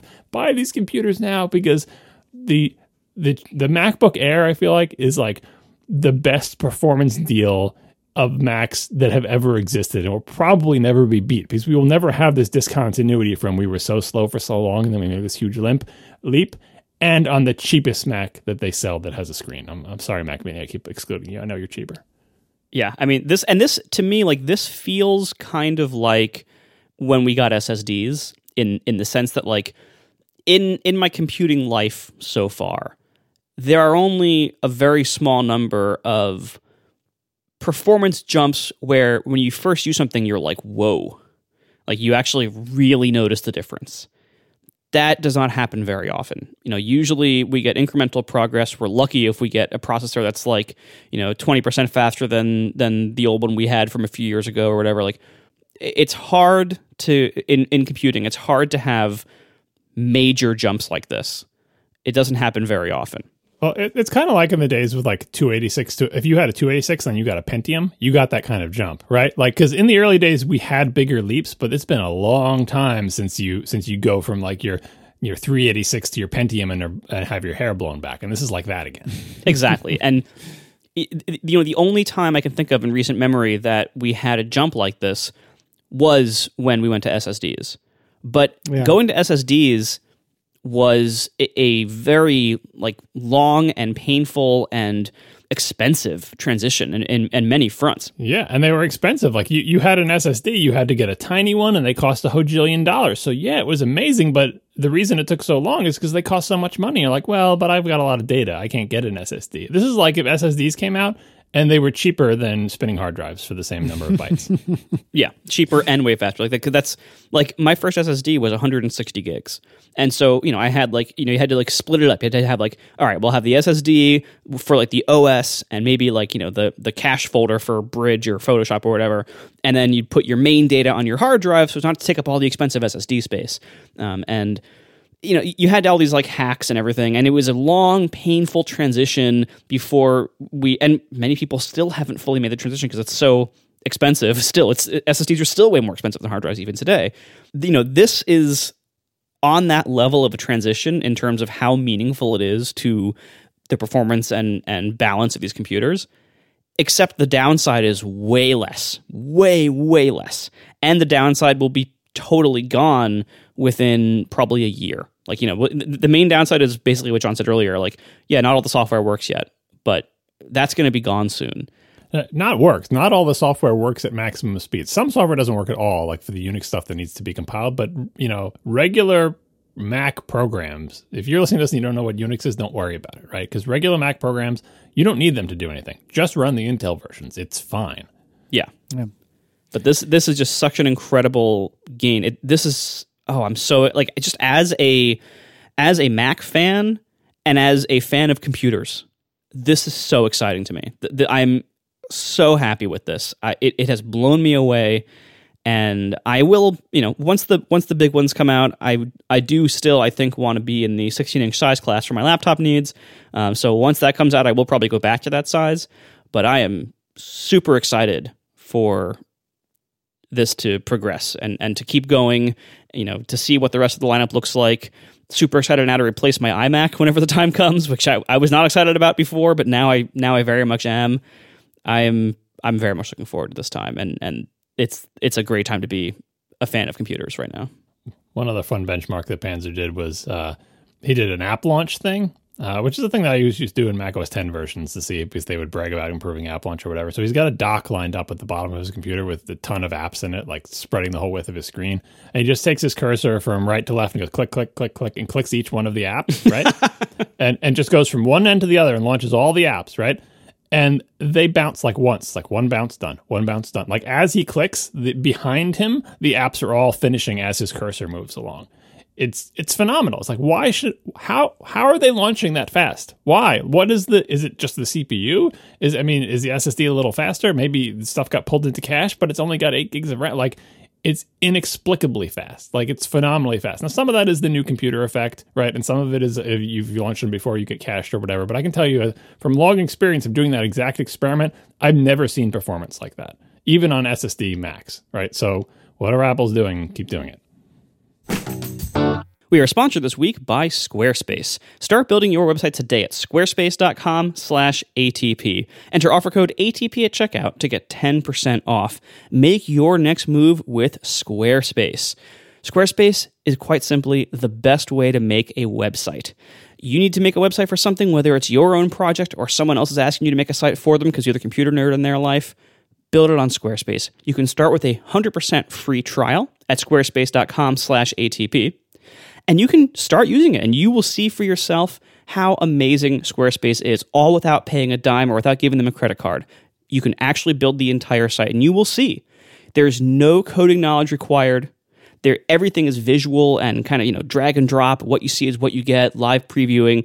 And not only can you pick your amazing template to start that are all professionally designed, and you can of course you know put in whatever content you want but you can also customize it to your heart's content. You can customize where things go how things look logos colors fonts sizes whatever you want to customize with squarespace you can do that.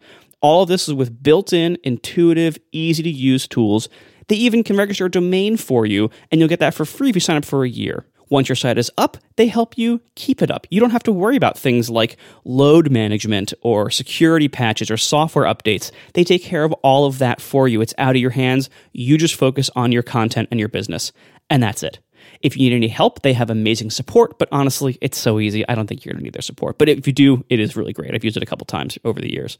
See for yourself at squarespace.com/atp. Start that free trial site today when you decide to sign up, make sure to head back there, squarespace.com slash ATP, and use the offer code ATP to get 10% off your first purchase. That's squarespace.com slash ATP, offer code ATP for 10% off your first purchase. Thank you so much to Squarespace. Make your next move with Squarespace. I love that, like, this is the week that Apple has lowered the App Store commission, and it, we're an hour and a half in before we get to it. All right, so let's properly introduce this. Uh, just today, this morning, uh, even as I woke up, uh, which usually these things seem to happen later in the day, uh, Apple has announced that if you meet certain qualifications and in certain circumstances, and if this and if that, that you can, as an app developer, get them to only take 15% cut off of your sales rather than 30. And the short, short version of this is it's for small businesses that earn up to a million dollars per year. But there seem to be a lot of, well, what abouts and oh, waits and so on. But at least at first and on the surface, this is a very welcome change and one that I'm quite surprised to see Apple make.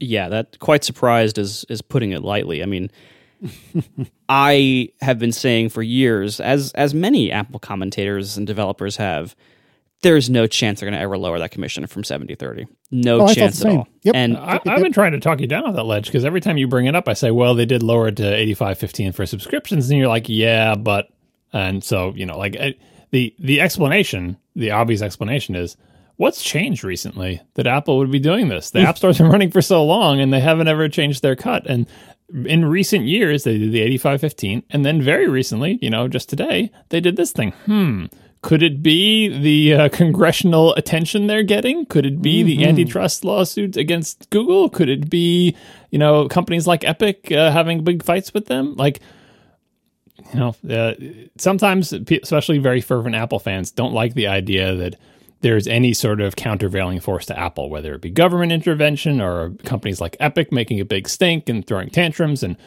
filing lawsuits. But without pushback, Apple, as evidenced by the many initial years of the store, is not motivated to change anything. And now there's a little bit of motivation and we see a change. And I think it's great. Yeah, I mean, and and there's there's a lot of details to this that that are worth knowing, but the the gist of it that most developers are now going to have 15% across the board is really quite something. Like that and and I think and this is not the kind of thing they would have decided you know over the weekend. I mean, this is the kind of thing this has probably been in the works for a few months, if I had to guess. Uh, and this has a meaningful impact on the stock perception for their services revenue. Now, that being said, and so, so all that is to say, it's a big deal that like it isn't just like Apple, you know, out of the goodness of their heart, just giving us more money. They are also going to take a hit to a degree in this because they make a lot of money from App Store revenue. But the way it's structured is that only developers who make less than a million dollars a year get this new commission. If you make over a million dollars a year through the App Store after their cut, then you, you're still paying 70 30 or you know the 85 15 on the year two and above subscriptions just like just like before and it turns out that the app store has very much a long tail effect for revenue so if you look at the total amount of money that Apple is going to keep at the end of the day, most of that money comes from a small number of very, very big, very profitable companies and apps and games and stuff. So Apple, like, this is not a huge amount of sweat off Apple's back because most of the money they make from the App Store are from the Epics and you know Netflixes and HBOs of the world. It's from those massive companies, and the commission on all those things is not going to change because those companies all make way more than a million dollars a year from the App Store. What this does change is for that giant long tail of developers like me who make less than a million dollars a year from the App Store, we just got a raise basically. The, again, this is something that like I never would have expected Apple to do because, quite frankly, they didn't need to. You know, there has been all this pressure on them for you know antitrust regulation and everything, and and all the big companies that are gonna, that are going to apply this pressure to them, they're not getting this this cut so because they make too much money. So this won't help them at all. And I don't think this will relieve a lot of pressure from Apple with the regulatory stuff, honestly. I think the only way to relieve that pressure is to allow other forms of in-app purchase in, in apps. That's it. Like anything short of that is not going to relieve that antitrust pressure. But that's something I think that would cost Apple way more than this. Because all those big companies would do it. And and then Apple would lose all their revenue. This is a very shrewd move for exactly the reasons you said. That it makes a lot in terms of number of people, it makes a lot of people happy because there are way more developers making under a million dollars. And to be clear, it's under a million dollars in profit, not revenue. They're way more than making under a million than over, right? So, number of people who are happier today, huge number. It doesn't cost Apple that much money because they make most of the money off of the, the whales, like the big uh, the big profit makers, and those two things, like in you know when we're talking about antitrust and stuff, yes, there is the you know legal aspect of that, but there's also the political and optics aspect of it, and despite Apple saying, "Oh, we charge thirty percent. That's what everyone else charges." It's a good thing to be able to say the next time they're grilled to say, "Hey, we, you know, ninety percent of our developers just got their revenue share cut in half from you know from 30 to 15 and look at all these testimonials from developers who are happy and so on and so forth. Those optics matter despite the fact that we all know what did apple really give up. Did they give up a ton of money? They gave up some. They gave up a non-zero amount but they didn't do like what marco said oh you know you can use a different payment method which would really cut into it right? Um, and so it's it's good to be able to have that in your quiver when someone starts leaning on you again. Now all that said in the end this type of uh, dynamic where there's a, a, you know a company in this case a tech company that we think has uh, may have uh, too much power and is using that power to do things that are good for it at the expense of other people. Right? That's the whole the whole government effort of like let's look at these companies that have lots of money and lots of power and let's make sure they're not they're not making the world worse for everyone who's not them. Right? In some way. Right? Antitrust is a specific instance of that, but in general, the government is always looking at that in terms of regulation. Right? Um, if that activity of of looking into it and asking them hard questions and considering what we might do about it causes that company to say, hmm, "What about this? What, what about if we do like this?" And you look at it and go, eh, "That pleases me a little." Hmm.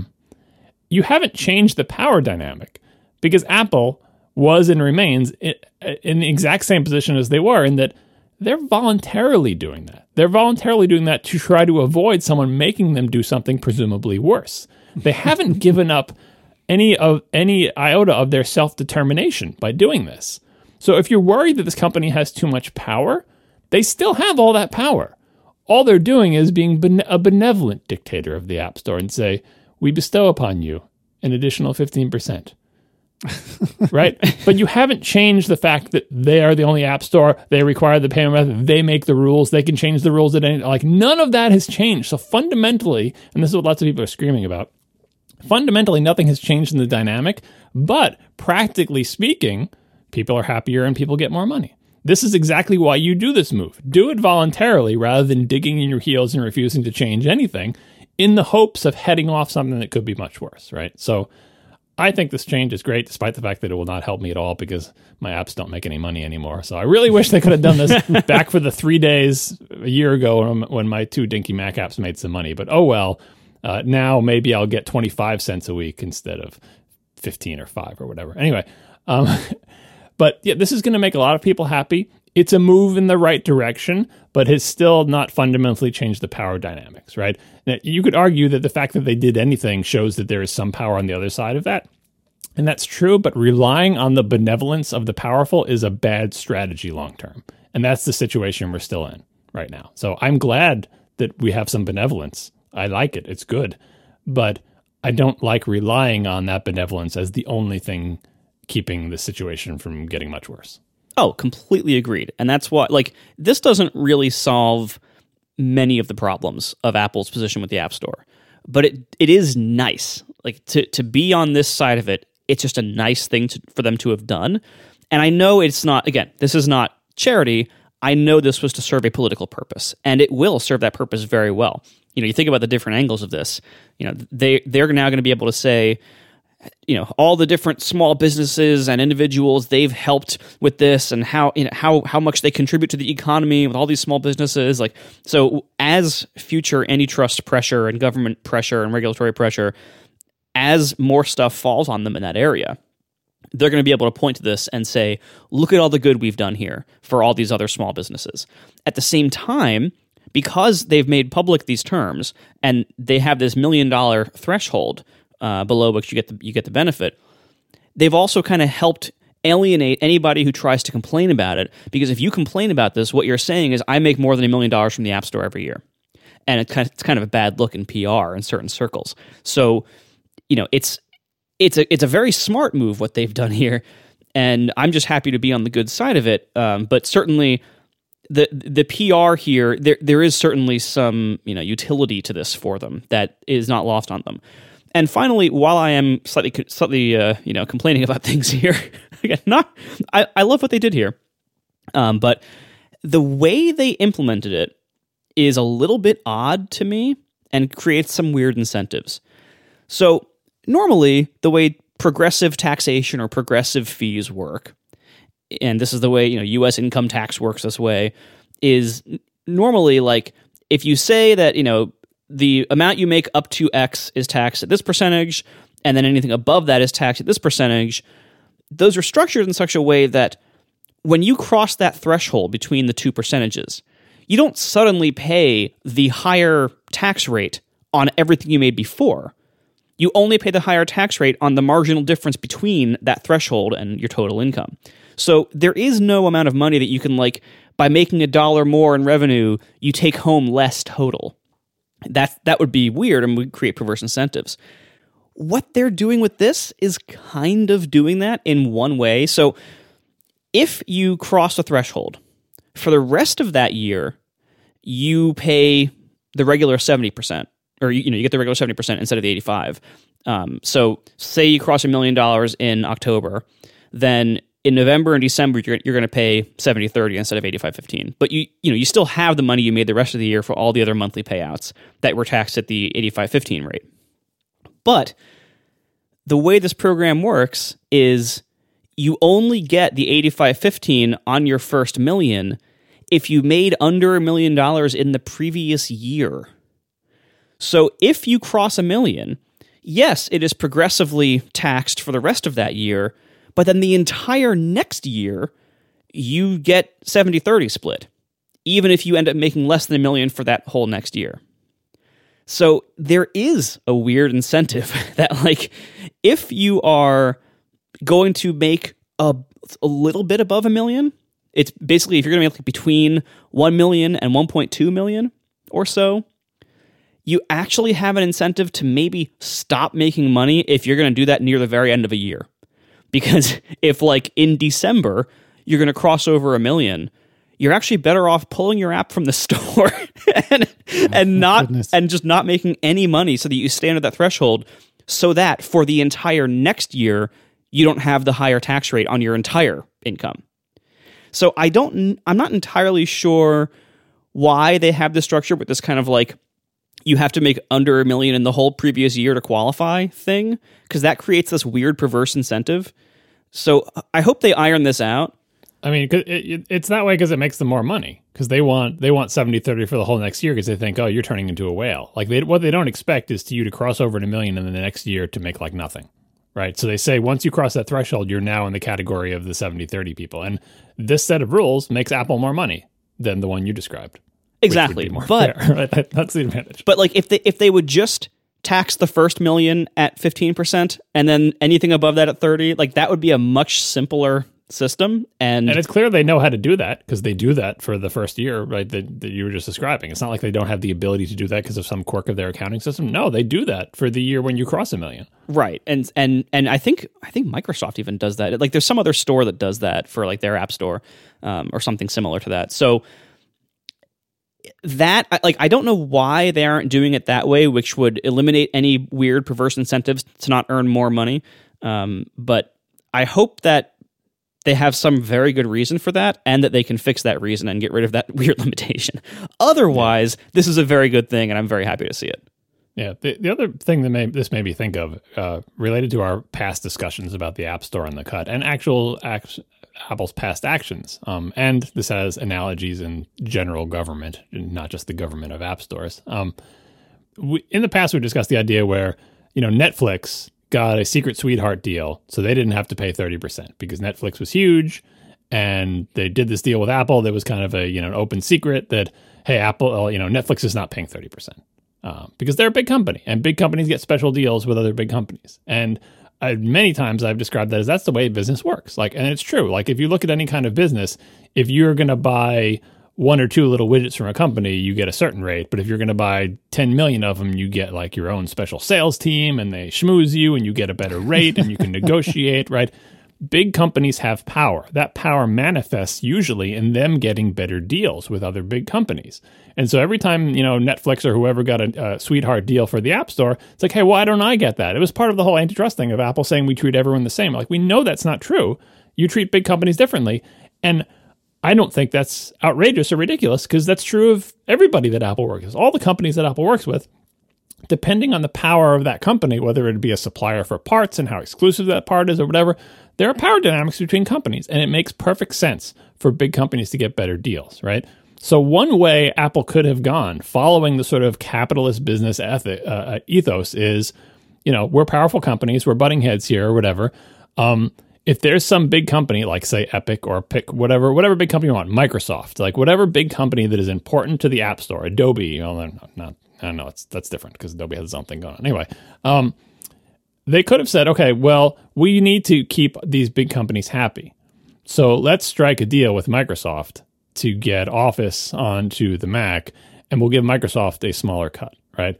You know, and that type of arrangement that I'm describing, that Apple has done at various times, you know, the Netflix example is real, but Microsoft is hypothetical. I don't know.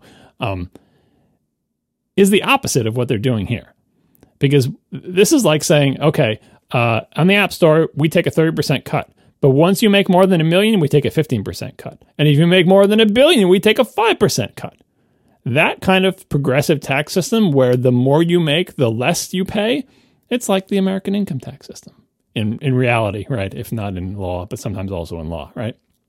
And that type of system makes a certain kind of sense that we're all used to, which is, oh, but they're Netflix. Of course they get a deal. You're not Netflix. You can't negotiate a special deal with Apple to get a lower rate. Why should you get a lower rate? And the argument from from the people, from the little people has been, but Netflix can afford to pay more the the 15% that I'm not getting and Netflix is getting is the difference between me being able to be an independent developer and me having to get a different job.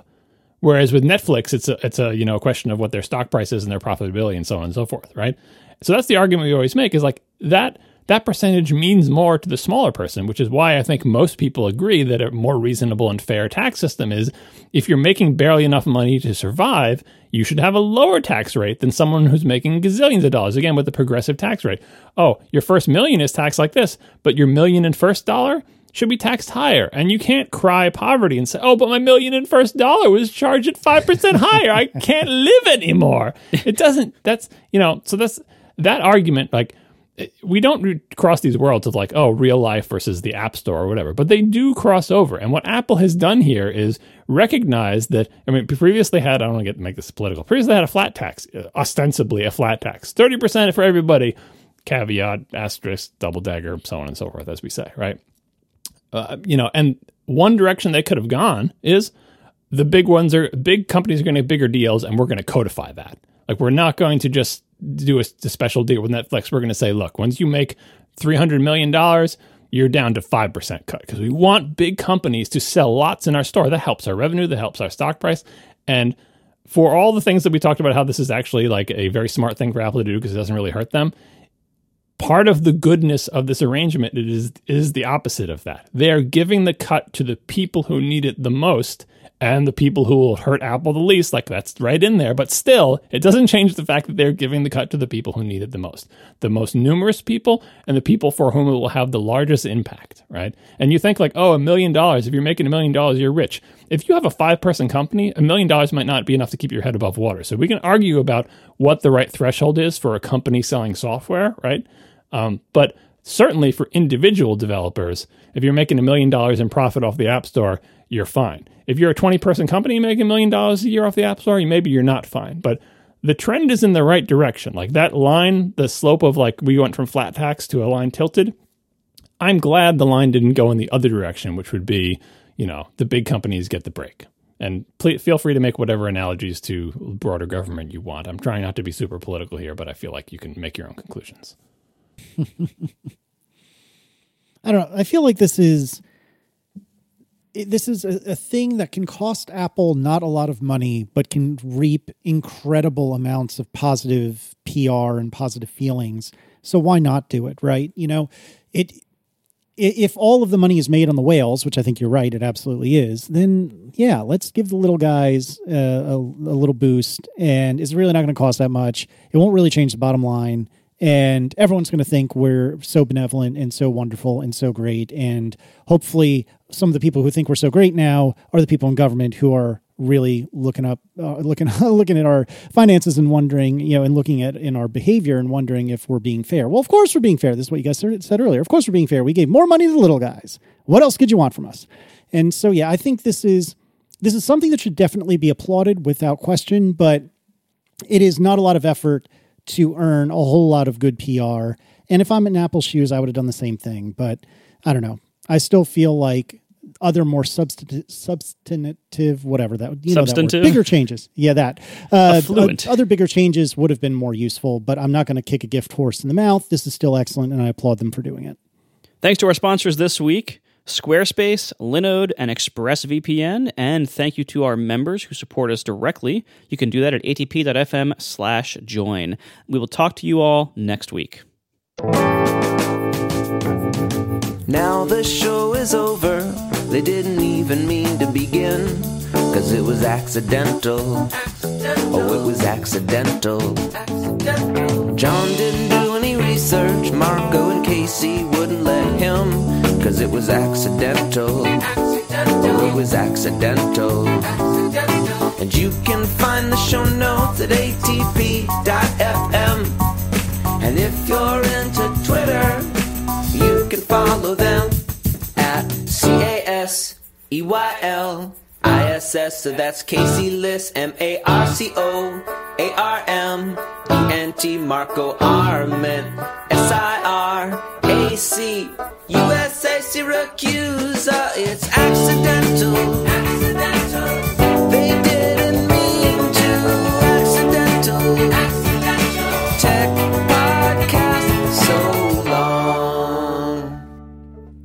Can you uh, give me a moment to shed a little light on something that's uh, on the verge of ruining my marriage? And I say that mostly jokingly, but not entirely. Um, I've been complaining and moaning a lot lately about this weird issue that started for both Erin and I when we got our iPhones 12. And that is that, you know, many of our friends and pretty much all of Erin's family are on Android. And from what I can tell, when we are shooting SMSs back and forth between like one of us and one other Android person, everything works great. But in a lot of cases, we're in these group messages, which I believe are strictly speaking delivered over MMS. And these group messages are, you know, like two or three iPhone people and two or three Android people.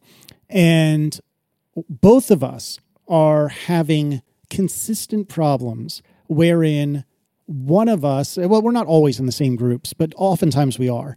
So like family groups for example.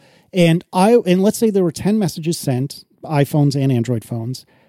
My phone will receive five of them erin's phone will receive seven of them and they are they are of course not the same you know two batches of text messages. I don't need to belabor the point but Erin has been lighting me up about this justifiably because she's missing messages from loved ones, from friends. She's been lighting me up about this for the three weeks, whatever it is, we've had our phones. I've been lighting up every Apple engineer I know saying, please fix this for the love of God. Uh, Erin is mostly jokingly threatening to buy an Android phone. I think she's joking. I'm not sure she's joking. so, I, if you're a person who works at Apple, I will put a feedback in the show notes can you please, please do something about this? Because it's driving me crazy. And I joke about it ruining my marriage, but seriously, it is killing the two of us. Can you please do something about this? Please and thank you. This is what Apple gets for not making uh, FaceTime an open protocol or message like like the the SMS system, as we all know, is primitive and old and weird or whatever. But because there is it is the sort of open standard of messaging, if your phone doesn't work with it, your phone is broken. You're like, oh, well, iMessage, iMessage is great. Yeah, but but everyone doesn't have iMessage. It's like, well, why doesn't everyone have iMessage? Well, it's because it's just an Apple thing. Well, if you want everyone to have iMessage, you can't have it just be an Apple thing. Uh, and if you don't want everyone to have iMessage, you better make damn sure that the one thing everybody supposedly has, no, not WhatsApp, the one thing everybody has uh, works. And in this in our country, that's SMS, the sort of uh, lowest common denominator. Um, yeah, so that's crappy when bugs like that happen. And you can imagine why they happen. It's like, well, but who pays attention to SMS? Like, how many times are Apple employees using SMS? They're probably using iMessage way more. And But- that's the problem. And that's that's the thing that really that really bugs me about this is I feel like this is widespread enough because, like I said, I've complained about it on Twitter, and people have. I thought it was an AT and T issue at first, and then people on like Verizon and other American carriers said, "No, no, no, no, no, it's me too." And then I thought it was an American thing or something, and then people in Europe were like, "No, no, no, no, no, it's me too." Then I thought it was an iPhone iPhone 12 thing, and some people on like iPhones 11 said, "No, no, no, no, no, me too." Um, but I talked to a couple of Apple people about it, and they were like, "Wow, I never send SMSs ever." and I'm like, oh my god, I cannot hit my face. You know, the palm. I can. I cannot face palm harder when I hear things like that because it's like this is the biggest issue I have with Apple is is not dog fooding or not dog fooding everything. Like, yeah, they dog food iMessage, but they don't dog food SMS or group MMSs or anything like that. You know, does anyone at Apple really and truly use their tube and their assistant? Because anyone who has really and truly used their assistant knows it's a piece of garbage compared to other assistants. Or maybe that's the other side of this coin is they dog food too much and they don't see what the other side of the, the of the of the fence looks like and they don't see how much better the Amazon tube is than theirs. And it's just it's very frustrating because it, it you know here's a phone that is possibly my favorite iPhone ever, and I cannot reliably receive messages from friends and family. And like it is an internet communicator. That was one of the three pillars, wasn't it? An internet communicator, and it is not communicating. It's driving me crazy. Uh, SMS isn't the internet. Yeah, fine, fine, fine, fine. And oh, and just to get away, fr- eh, just to get in front of everyone, no, I am not going to convince all of my friends and family to get WhatsApp. I don't want WhatsApp. I don't use WhatsApp.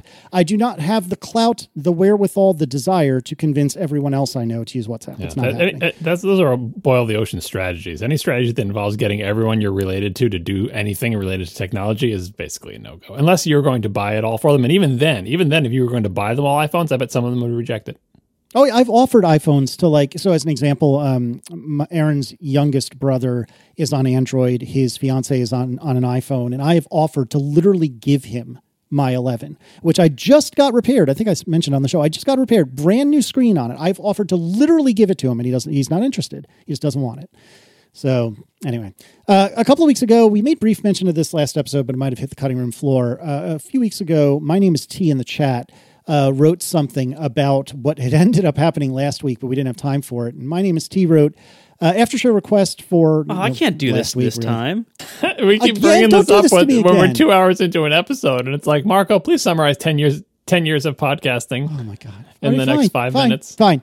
Let the record show. I was interested to hear this. I have four fisherman's friend half cough drops left. I, that, that- I can't. I What- can't do a huge segment right now. What what you've got here, Casey, is what I call one of the topics that ends up getting pushed down in the list. It's a big topic. If we're going to talk about 10 years of podcasting, you know, we're going to need time to do it. It's also a little bit navel gazy, and usually there's more pressing news. So these topics, there's a lot of them that I have like that that end up in the topic list, and they just end up getting pushed down over time. And by leaving this in after show, it's like every each time is like this time we're going to be able to do it.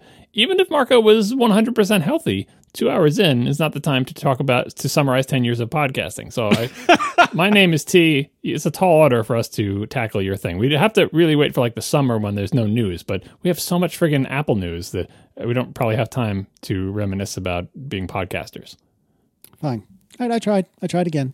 Nobody loves me. It's okay. Do you want to just do titles then, or do you want to talk about your cases? I, I need to just tell the people about the cases because they keep asking me about it. Um, all my cases haven't arrived. Uh, my iPhone 12 cases. I'm supposed to talk about iPhone 12 cases that have the bottom exposed and how much I like them and so on and so forth. But my order is like I don't know what's taking so long. My one order said it's supposed to arrive in 15 business days, which I hadn't noticed before, and we haven't reached 15 business days, so it's not overdue yet. But um, I don't have all my cases. I have not found a case that I super duper like. Um, I guess I can do a quick, you know, brief review of the one I have. I got the Sena case, S E N A. It's a leather case. It has an exposed bottom. It's got metal buttons. Uh, the metal buttons are textured, but I knew that going in because you could see it in the photos. Uh, pros: the leather is super grippy and tacky. I love it. Like the Apple ones are always slippery when you first get them, and then they get broken in. This one, right out of the case, very grippy leather. Um, and of course, the bottom is exposed and it's good, and the corners uh, look good on it. They're not fraying or anything like that.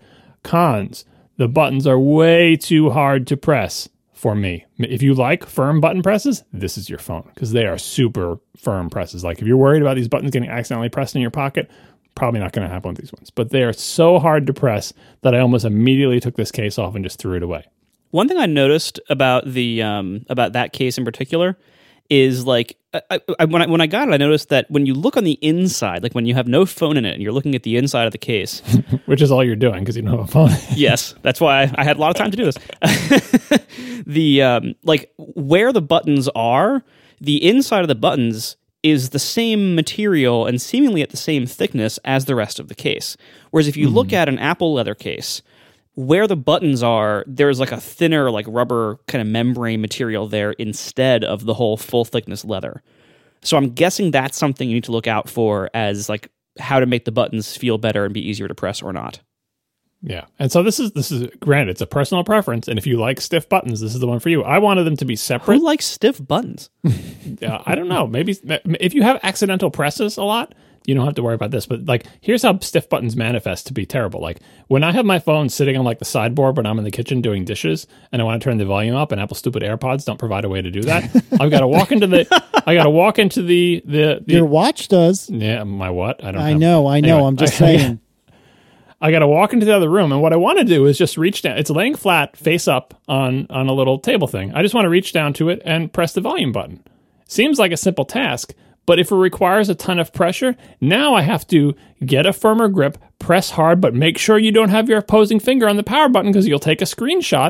And it's actually hard to do. Now, not so hard that I can't struggle. Oh, my little muscles, I can't do it. It's just annoyingly stiff.